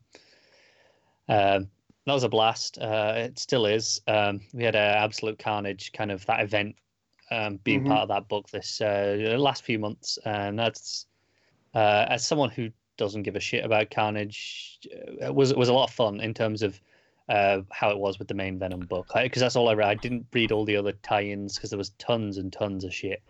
I read just uh, Venom and Absolute Carnage, and that was great. Yeah, I actually, I'm just, I've been in a mood recently to try and catch up on some other stuff. Um, mainly because we were, we were doing Elsewhere at the start of the year, and I think Elsewhere made me feel this pressure to keep up with more than I want to, because I have to just, I have to justify this second show. Um, and there was, you know, obviously a selection in the middle that I really loved, and that's why I wanted to do other books, but. I got really bogged down and tried to keep up with all that, all the War of the Realm stuff, which, to be honest, Marvel events usually just suck the life out of me.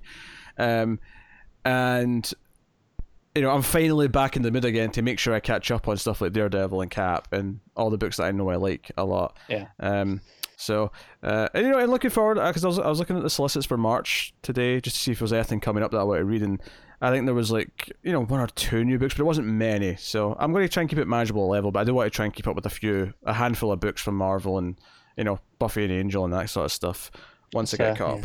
Because um, you know, hon- hon- honestly, um, my what is probably my favorite comic of all time uh, ended this year, and that is uh, The Wicked and the Divine. Uh, it had its you know, the last issue, I think it was about 45, 46, whatever it was, and it's had like you know a bunch of like specials. It's probably about fifty or so issues in total, maybe slightly over.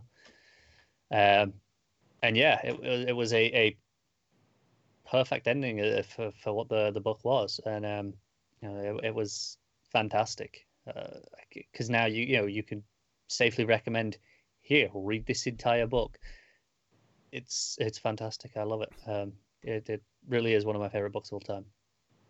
And then obviously you know other Gillen stuff like Die and Once and Future. and digging those because Hmm. of course I do. I mean, I gave Die a try. Yeah. One for me. One for me. I'm- Really looking forward to McKelvie has got his own book starting next year. I'm blanking on the name now, but it's a uh, you know he's doing a sci-fi book in space. Uh, where he's he's writing it himself for the you know it's, it's like the first thing he's written in like a decade. Uh, so I'm really excited to check that out because he's just one of my favorite artists. Um, so I'm going to read through all the other books that were mentioned in this section. Uh, so if there's any uh, what particular one you want to talk about at the end, just keep them in mind.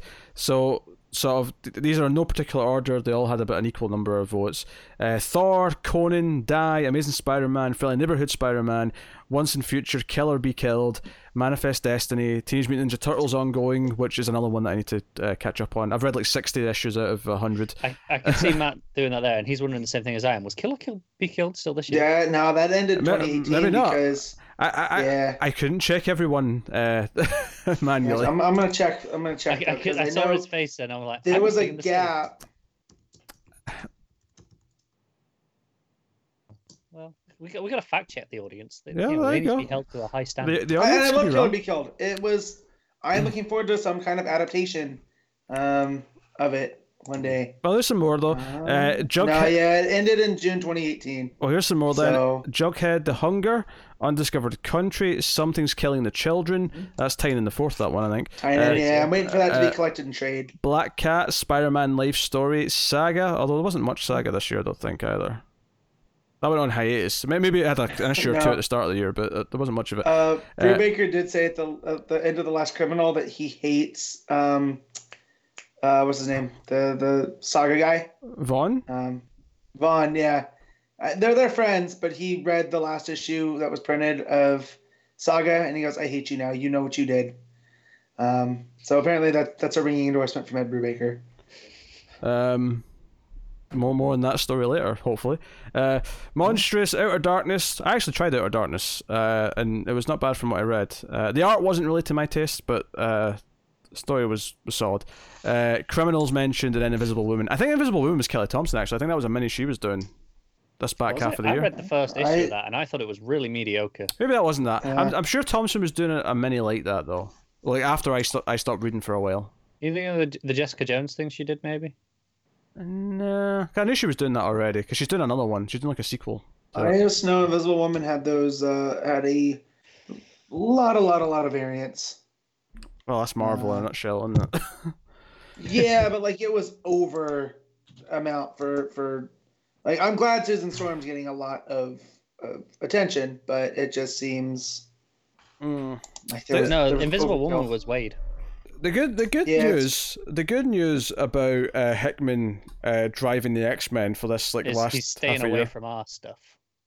Well, not so much that. No, I mean that's good too.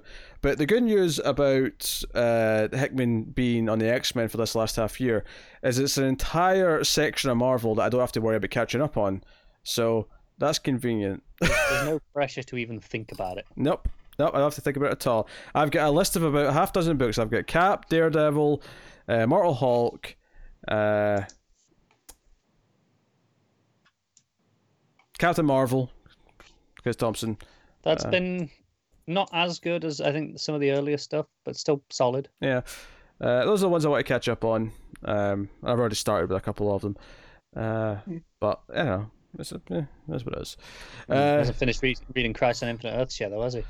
Uh, no, I have not. No, no, no, no, no. To be fair, he, like, he says there and makes a snide remark. He's literally not even brought it up to me since the last time we did an episode. So he, he could whinge about it all he wants, but it's not like he's nagging at me in between recordings either. Well, that's because I've already finished it like three weeks ago now. I'm just kind of waiting on you. It'll it'll get done, all right. The middle strike me. The middle strike me, Strike okay. faster. It's, but right now it's striking for me to catch up on Daredevil because Daredevil's really good. Daredevil is real good. Uh, although the art in the second arc is not as good as the first arc. It's it's not bad. It's just it's not. Cause it was Checchetto in the first hour, right? Yeah, you think so? Yeah. Yeah, yeah. So that's what it is. But hey, uh, so okay, well there you go. That's a talk for other publishers uh, throughout the year. Um, as far as DC and other mediums go, obviously we don't talk about it too much here. We do a little bit of news here and there for something that's relevant. Uh, I've still not seen Joker, but but I have now. I saw it like last week. So there was Joker, uh, which I'll see soon, and then Shazam came out. Uh, so we get two movies this year, not including the animated stuff, uh, which is kind of a weird place that DC movies are in right now, where. Yeah, you're right, no, Matt. just yeah, no, just the DC movies. I've Yes. had this conversation with friends But- many times this past week. They're in a weird place. They're in a weird place. Uh, we obviously have a bunch of stuff coming out this coming year. We got Birds of Prey, uh, which isn't a Birds of Prey movie, but whatever. Uh, and we've got uh, Wonder Woman eighty four. So are you calling Gail Simone a liar, Pete? She's I- seen pieces of it and said it's very true to her birds. So Look, trailers can be misleading. Maybe I'll come Yeah. out with that, and but I find it hard to believe it's going to be true to her Birds of Prey when there's no Barbara freaking Gordon in it. But that's neither here nor but you could still be uh, true Here's to the, the thing. spirit. I have no I no reason to doubt Gail Simone's honesty on this. Like, No. why Yeah. would she? Well, she, she doesn't get anything out of it. I So, don't know. and and I, I think it looks, even even if I don't think it necessarily looks like an amazing Birds of Prey movie, I'm really excited for it. I think it looks like a great movie on its own. that I'm, really I'm here excited for you, and McGregor, Black Mask. Hell yes, Yeah, I- Roman I- Sionis. and and Mary Elizabeth Winstead, yes please. well, of course, yeah, get her into Star Wars too. Uh, I just I I've spoken about my feelings on Birds of Prey before the movie coming up. I'm not yeah, going to do it again. But we got we got Wonder Woman eighty four, which looks like a lot of fun. Yeah. And I saw that trailer on the It big looks screen. it looks this last week. fine. Like, I mean, admittedly, my apathy right now isn't just with DC movies; it's just kind of with superhero movies in general. I feel like I felt this way about the Black Widow trailer. I felt this way about what else is coming up from Marvel. Yeah. The Do know what, Black Widow honestly- trip, that, that's it so far this year. I've Black taken them a lot lighter. this year. Like I've not seen any Marvel movies since Infinity Yeah, I War. And and I, Yeah. no, I'm not using this as a dig at Marvel. I mean, in the fan, the fact that you know it took me months to get to Shazam. I only got to Joker last week. I think the fact that I, I kind of took a pretty extended break, really. when you would you think Hmm. about it? I probably went a good year without watching a new superhero movie, not counting some animated ones.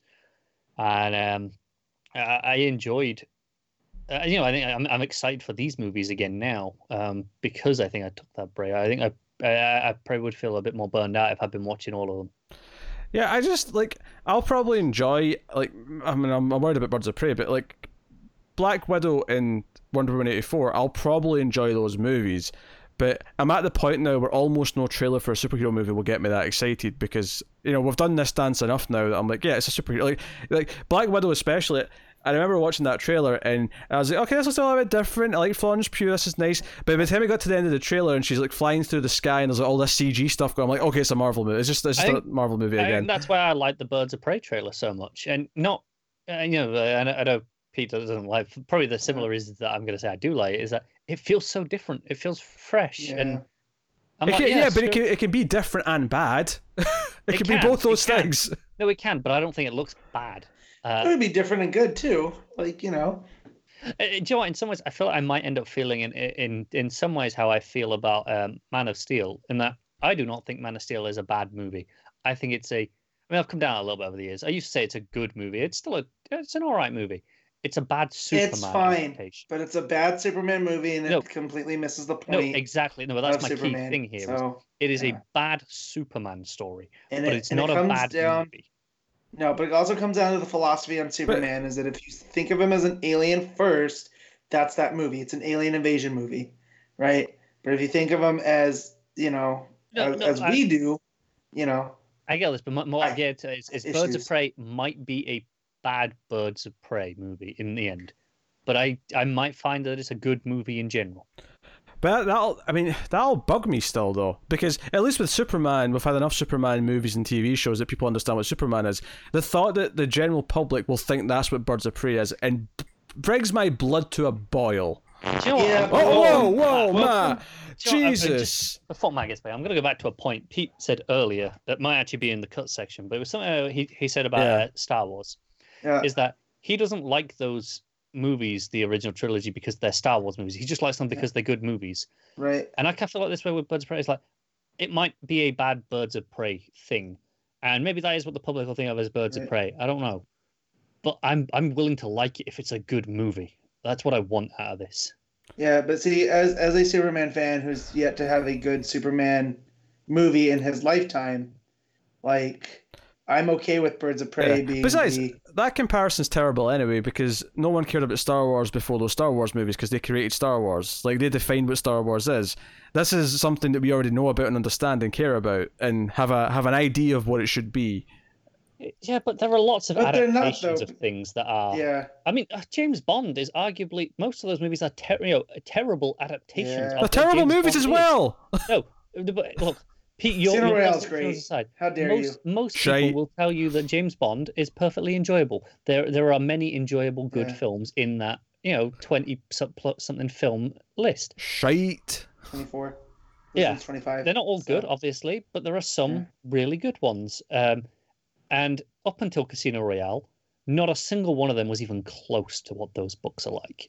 Not not even remotely. Yeah, they became And their that's thing. okay. A Bond movie became a thing. Right. You know That's what I mean? okay. I, like that. That could be something that upsets you. That's okay to be mad at that. Yeah, I just I don't know. I like Birds of Prey. I'm not that I hooked in. I'm I'm okay with that because th- eh, I don't know. They're they're so low key that this is what the general public think. I mean, look at they they rebounded fine after that terrible CW show.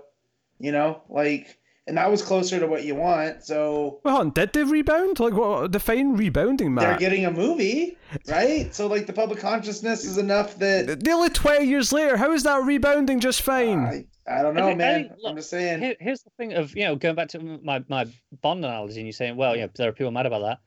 Sure, but who cares? Because they've still got the Bond books that they can read and enjoy. You've still got Right. Birds of Prey comics that you there's, there's like hundreds of Birds of Prey comics that you can read and enjoy. There will be hundreds more probably that you can read and enjoy.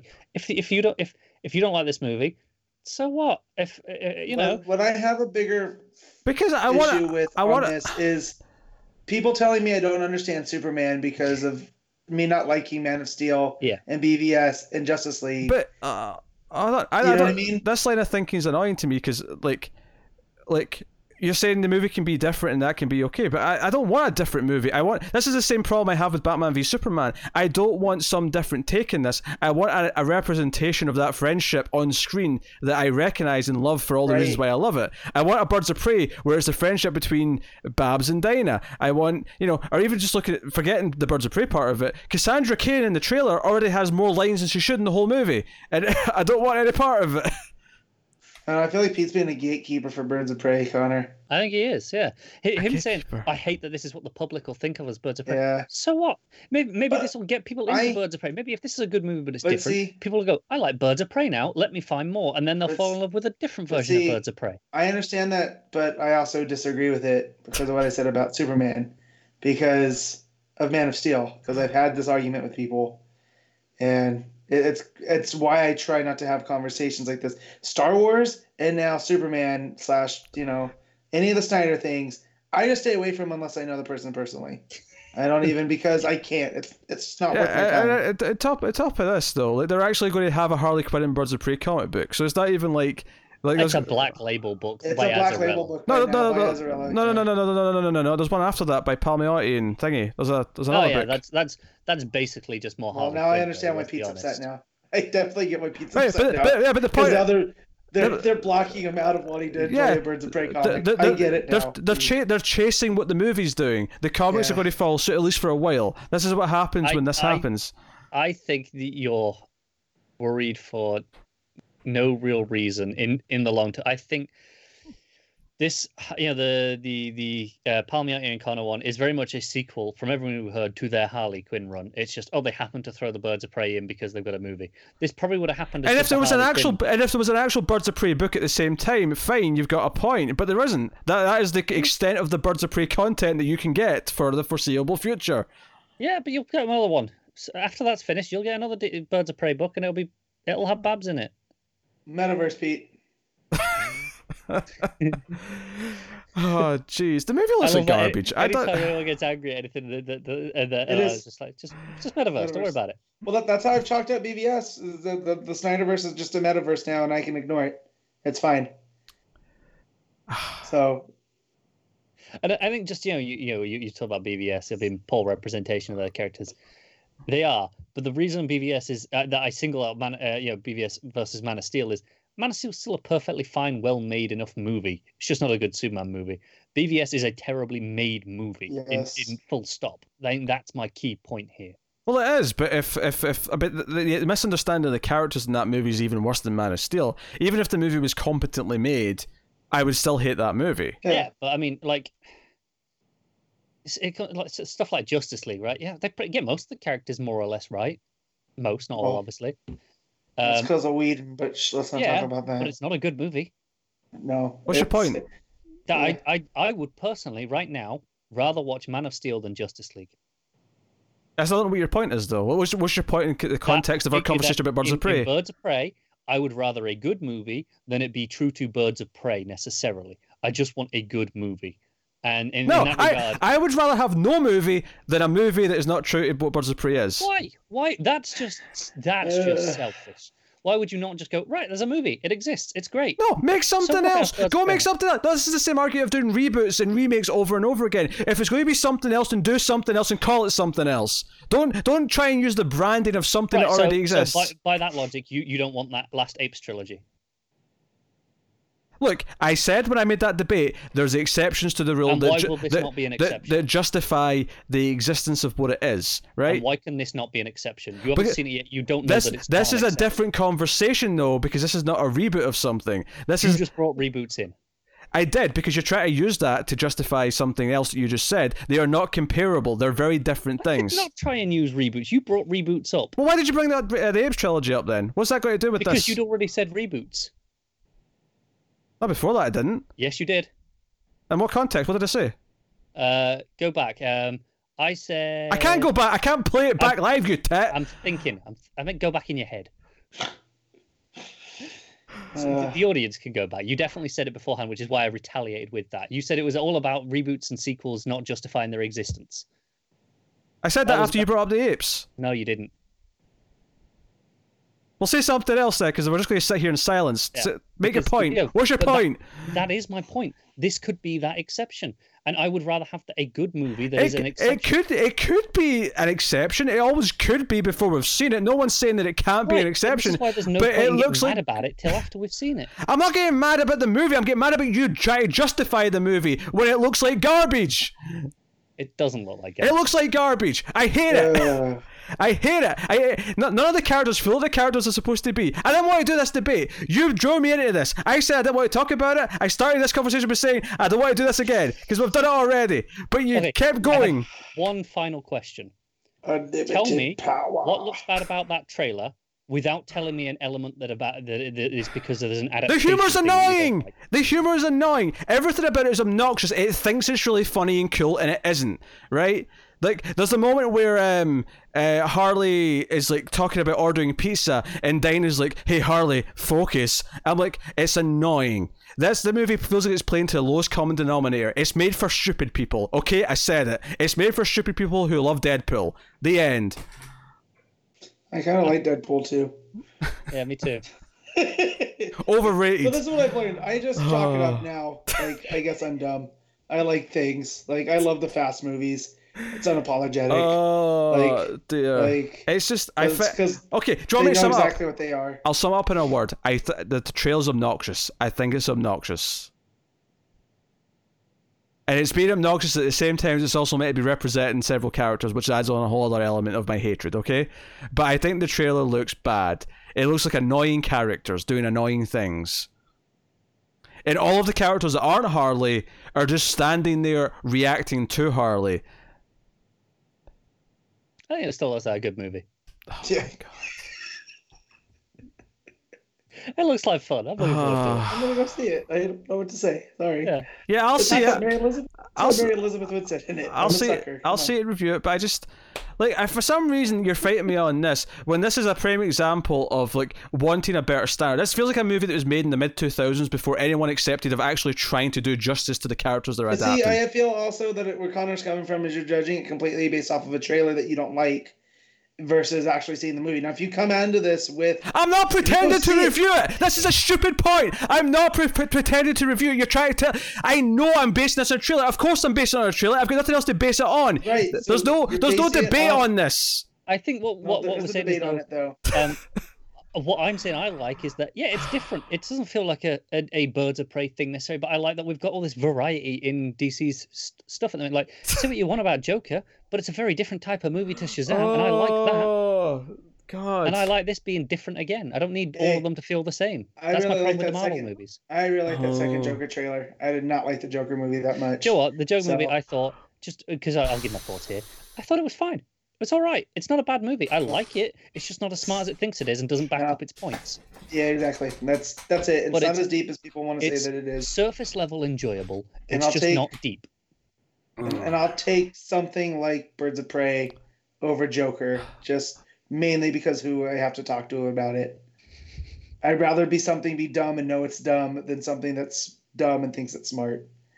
Yeah, That's just Jo- where I'm Joker is it's it's a fine. It's surface level. It's enjoyable. Like it's well made. It just hasn't got the depth to back up the ideas that it's talking about. No, and that's like I was telling Pete before. I think you're on break, uh, and that little interlude we had. If someone like the Safdie Brothers who did Uncut Gems had done Joker, where it actually has something to say, and there's actual grit and and whatnot behind it, I think it it comes off better. But Todd Phillips is not that guy, no matter how hard he tries. So that that's just it. And you know, as a DC fan, that's fine. I'm I'm perfectly okay with comics. Again, in my 34 years on this earth, I've yet to have a good Superman movie, and that, that's okay because I have the comics. Man, I got Doomsday Clock 12. I got uh, Mark Waid uh, and Leinil Francis' Birthright. You know, uh, that's fine. You- You're, you're a you're you're in a lucky time to be alive to Yeah. be a Superman fan. And so, you know, and I- I'll watch Crisis. I like Tyler Hoechlin enough. You know, And if they have a Brandon show, Routh I'll probably kills watch it. Yeah, I like Brandon Routh. Yeah, I, you know, um, I like Tom Welling. I like Smallville. You know, it's not the greatest, but you know, whatever. It's terrible, but I like it anyway. Yeah, like, it, and that's fine. And so, I just when when it comes to representation of stuff, as long as they keep printing the comics that I like, right? Then and they don't try to hide them away, then I'm okay with that. So you know, Same goes for the Marvel movies. A lot of people crap on them. Black Widow looks terrible, but you know what? I won't say terrible. It looks I- you know mediocre. But I'm still gonna go see it. It might be a lot of fun. Um, I don't think there's anything wrong with not liking something because it's a bad ad- adaptation. There's absolutely nothing wrong I with don't. that. I don't think there's anything wrong either. But I also want to see it before. I'm not gonna just look at the trailer and write it off. But that's just me. You know. I'm still going to see it. I'm still going to try it. Yeah. Eventually. Yeah. Yeah. No, I'll see when it comes out. I'm going to add my So voice to the mix. Uh, When I went to go see, You, I, I only say eventually because I know it's, you know you've not seen Joker yet, so I didn't know if you were yeah, like being there day one on this one as well, or if you were kind of feeling like similar to Joker, where you're like, "Ah, I'll get to it eventually. It's, honestly, my, my thing with superhero movies right now is I'm just kind of feeling apathetic towards them, uh, for the most part. And you know, um most of them will end up being fine on the day. Wonder Woman eighty four is probably going to be enjoyable, even though I kind of hate that they've just brought Steve Trevor back for no reason other than they want Chris Pine back. But. Who wouldn't want Chris Pine back? But like you know, like I, I keep hear, we keep hearing these dates. Oh, Black Adam's coming in, Shazam two is coming in, and uh, you know the Batman's and the Batman's got an insane cast that should. Yeah, I've I've stopped being excited for anything with that trailer, for that's for sure. Yeah, I, I just we've done this dance of trying to hype because this is the thing. It's not even been that long since we were getting announcements for like Justice League and Batman v Superman. Of like, oh, so and so is playing James Gordon, so and so is playing this character, and we're doing it all again because we've got a new Batman movie coming out. Like the dance of getting hype for a superhero movie is just dead to me. Like, like and that's fine. But I You know? see, you know, Robert Pattinson, who I like as an actor, um, and I see Zoe Kravitz, and I see Jeffrey Wright, and I and all being pulled together by Matt Reeves, and just as a fan Like- of, of movies, Matt. remove Batman from that thing. And you'd be That's a quite excited for that in. on, on the, the premise of the, the Exactly. people yeah, involved. like yeah. like, like Yeah. Matt, Matt So- Reeves and James Gunn making movies like means they're probably going to end up being really good. But at the same time, I for some reason I just can't really get that excited yet. And I don't know if it's because and that's that's DC. fine. And I don't know if it's because DC movies have been particularly kind of rough uh, the last few years. And I say rough, that's generous to be honest.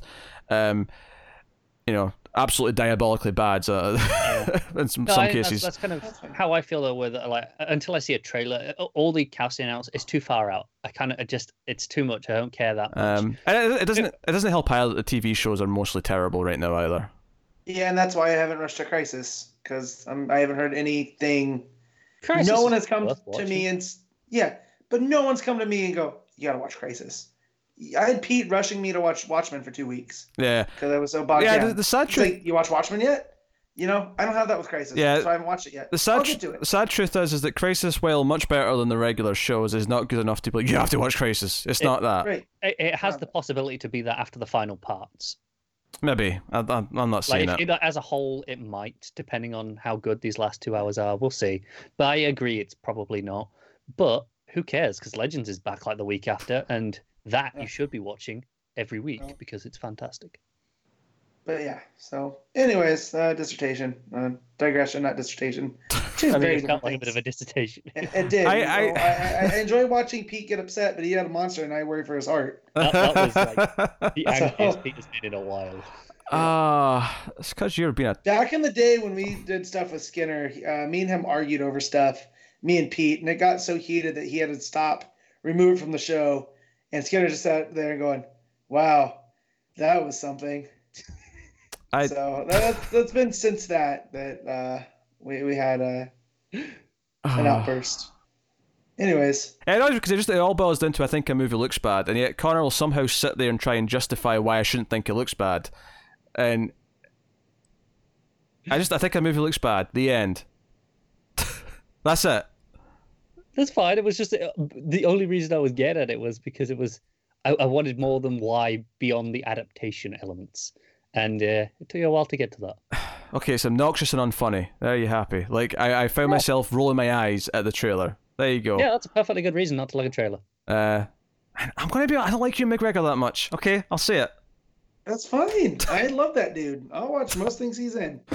I've tried to watch Down with Love four times, but I can't get through it. I know he basically. I mean, it wasn't the only reason, but he basically killed Fargo season three for me. Oh come on, you are not holding him responsible to that. I'm not- Yeah. I just said it wasn't just him, but I didn't. but, no, but not just him. He was one of the redeeming qualities of that season. Yeah, that, I still haven't finished that season, and it's got again Mary Elizabeth Winstead.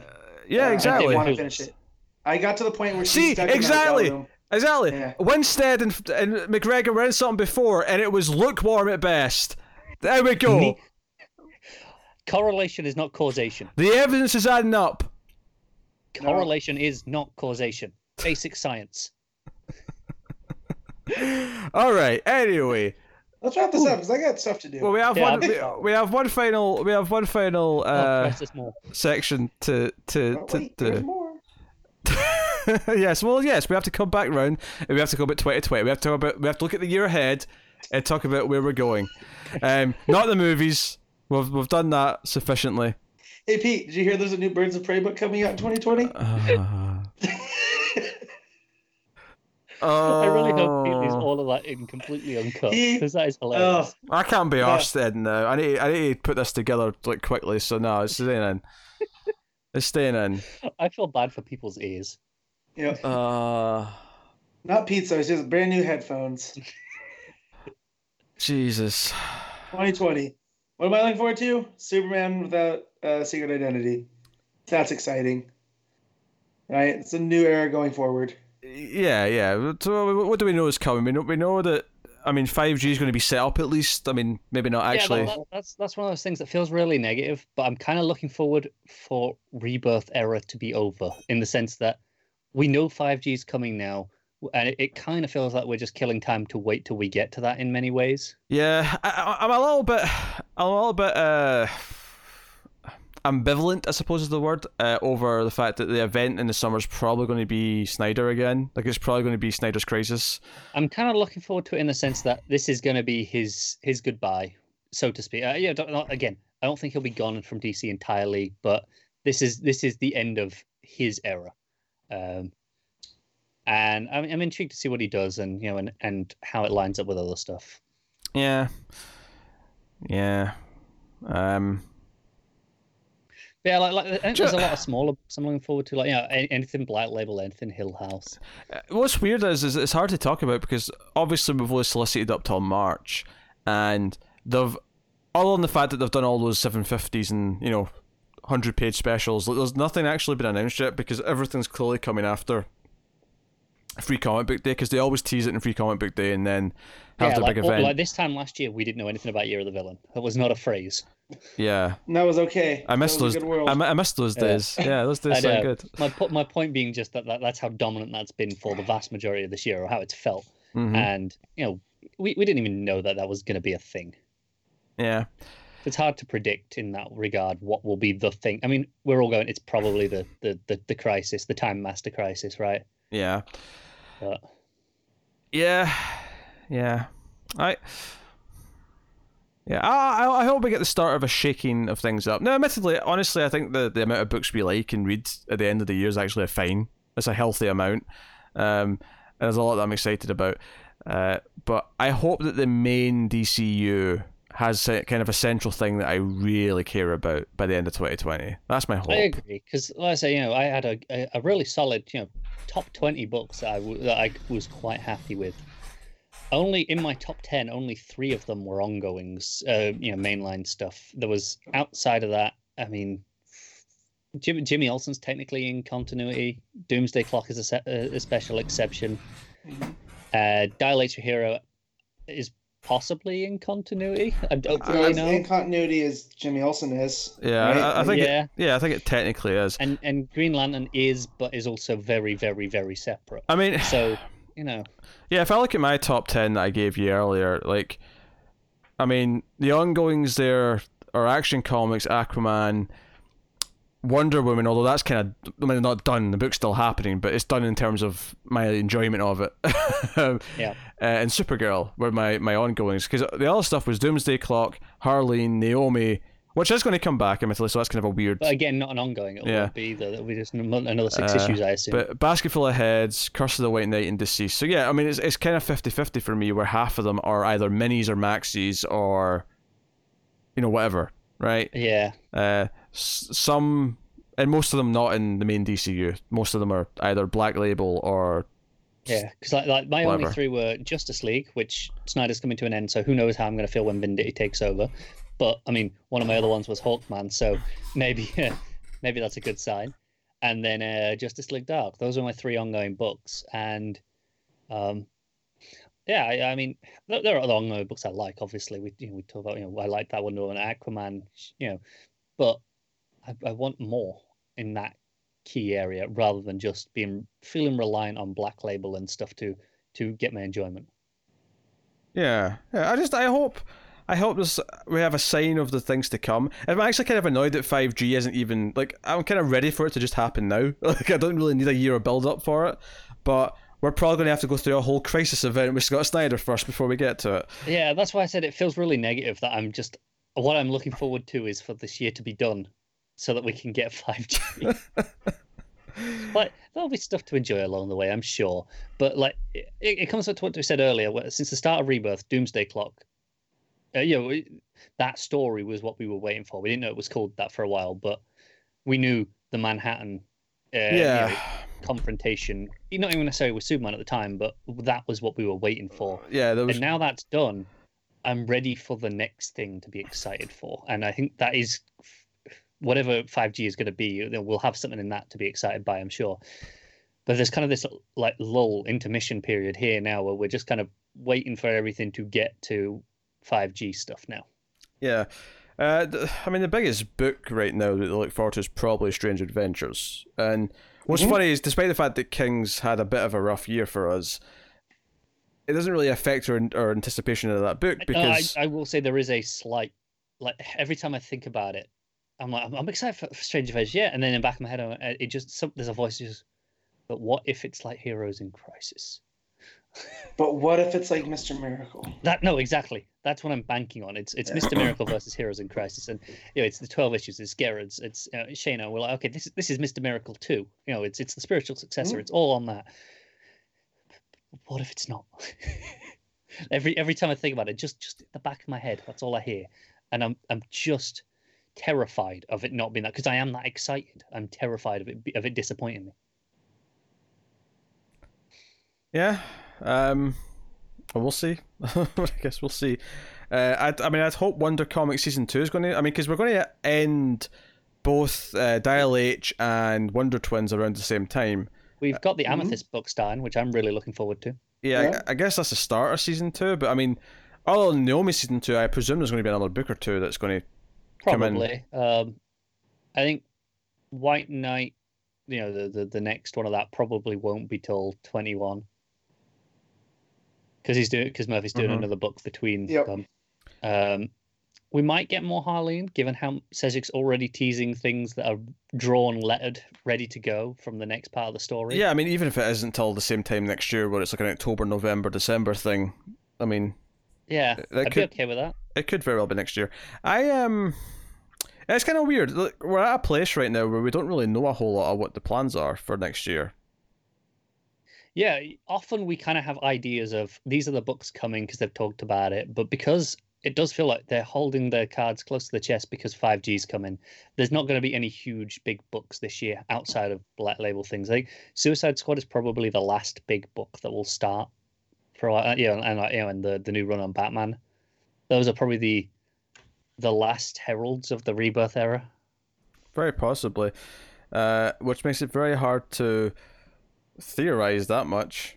I mean, yeah, I think this time next year we'll be talking about very exciting things. Well, I hope we, we might be very Yeah. worried about what's about it may, it may be a lot of really bad things, but will be. But we, we will have stuff to talk about one way or another. That's for sure. Yeah. Um, I'm sure Scott Lobdell will be taking over a major book. Oh, he might be finishing on Red Hood. Maybe maybe maybe a Conner Kent Superman book, Superboy book rather.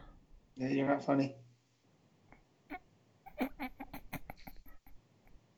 Don't you put that out to the world? Now I gotta go consult Grant Morrison, I, do some I- dark I- magic. I- I need to get that photo. Just you wait him. till he does the new Jessica Cruz book, then screw you, Pete. Ah, don't say that. yeah, it's not nice, is it? Hey, you'd be miserable in that as well, Matt. So shut up. we all would be, but n- you you deserved that. Yeah. Alright, let's- we, we done? You almost done? Come on, man. uh, blame Connor. He's the one that said he's done that movie tangent, and he made us wait for like twenty minutes between parts. I'll, I'll take responsibility for the wait. The movie Tangent was coming, whether or not we, we wanted it to. that was your fault. I, I, I blame you. All right. Um. Okay. I guess we're done. I guess that is the end of annual number Oh. four. Hallelujah. Uh, Matt, are you hungry or something? Are you itching? To... I, I am. yeah, I'm pretty Yeah, I'm hungry. starving. I've, I've not eaten in hours. I'm cranky. Yeah. Yeah, I actually, for once, had a decent amount of food. Not right before we started, but like, you know, soon enough that I, I wasn't worried about getting hungry. But we've been so long that I'm hungry again. I've had a I've had like a bag of fruit pastilles. that's about it. Oh, I hate fruit pastilles. Um, I You just heard that was my stomach growling, so I am Honestly, mine, hungry. mine's been going for the last like hour, and I'm like, is the mic picking this up? It's that it feels that loud. Nah, nah, I've not heard that. Um, so yeah, this is Constant Multiverse Annual Number Four. Uh, obviously in the comments, let us know your favorites and stuff. Um, and if you're that one person who tried to claim Mister Miracle, uh, you can fess up to it uh, below if you like. Um, but uh, this is uh, this has been our annual number four. Uh, so I mean, I, I, I think the thing to say here at the end uh, is just to you know thank everyone for being a part of the show for another year.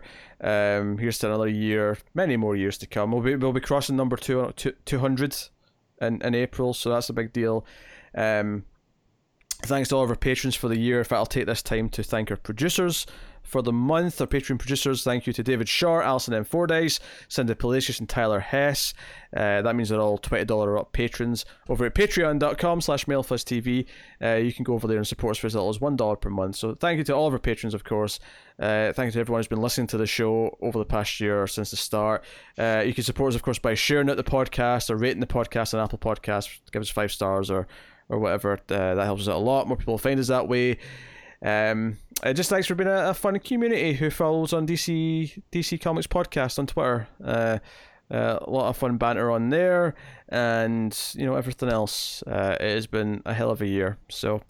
Um, we we started off, you know, halfway through Heroes in Crisis, and we ended with the end of Doomsday Clock, and a book like Harleen, which we didn't even know was going to exist at the start of the year. Uh, and sometimes that's the most exciting stuff, is what's going to pop up out of nowhere that we can't predict. did we know anything about Hill House last this time last year? Not not not then. I don't think. No. I, I, I feel like that was one of the cons in the middle of the year that revealed all that. That sounds about right. I want to say it was the summer we found out about Hill House, but yeah. I mean, that, that's an, that was a, a great, exciting thing that we've got looking forward to. Yeah. yeah. No, I'm looking forward to more Hill House, and I'm looking forward to Wave Two if there is going to be a Wave Two. Like, I assume there will be. yeah. Um, but hey, uh, so Matt, what was your favorite Yep. DC thing of the year? Anything can be a book, can be a person, can be a moment, could be a anything. No, it's, it's the the um, revelation of the metaverse. Easily. I I guess. forget what issue that was in. That was pretty good. I want to say that was like issue ten, but I mean, yeah. Yeah, that's Whatever. fine. Uh, Connor, favorite thing of the year. Uh, my favorite thing of the year was Pete getting that angry over Birds of I knew, Prey. I knew you were going to. Let's not judge it up. I gotta. I, come on. man. Recency bias. Recency bias. Do you know what's really funny is earlier on uh, we had that cut Star Wars thing for the patrons, Uh-huh. Yeah. and I said, "Hey guys, if you want to see Pete get angry, it's worth it for a dollar." I did I not mean, get that it was a angry. For, yeah. No, that was like not even half as angry. All right. Uh, no, no, seriously, uh, Doomsday Clock, and if, if not the Oh, metaverse as a concept, because that is just solid gold, then just you know the Mhm. last issue. yeah. Uh, yeah. I mean, Doomsday Clock for me, really, but uh, you know. All right. Uh, okay, so thank you very much, everyone. Hopefully, you had fun Christmas and have a happy New Year. Uh, we will see you next week at the regular time. Uh, for week one of January, week one of 2020. Uh, I told you at the end of last week what the books were. I do it again now, but I don't have them up. So, I mean, start those books coming. we've gone long enough. Yeah. Uh, so thank you once again for watching or listening. We always appreciate it. Keep reading DC Comics, guys, and remember to never get lost in the Speed Force. Birds of Prey 2020.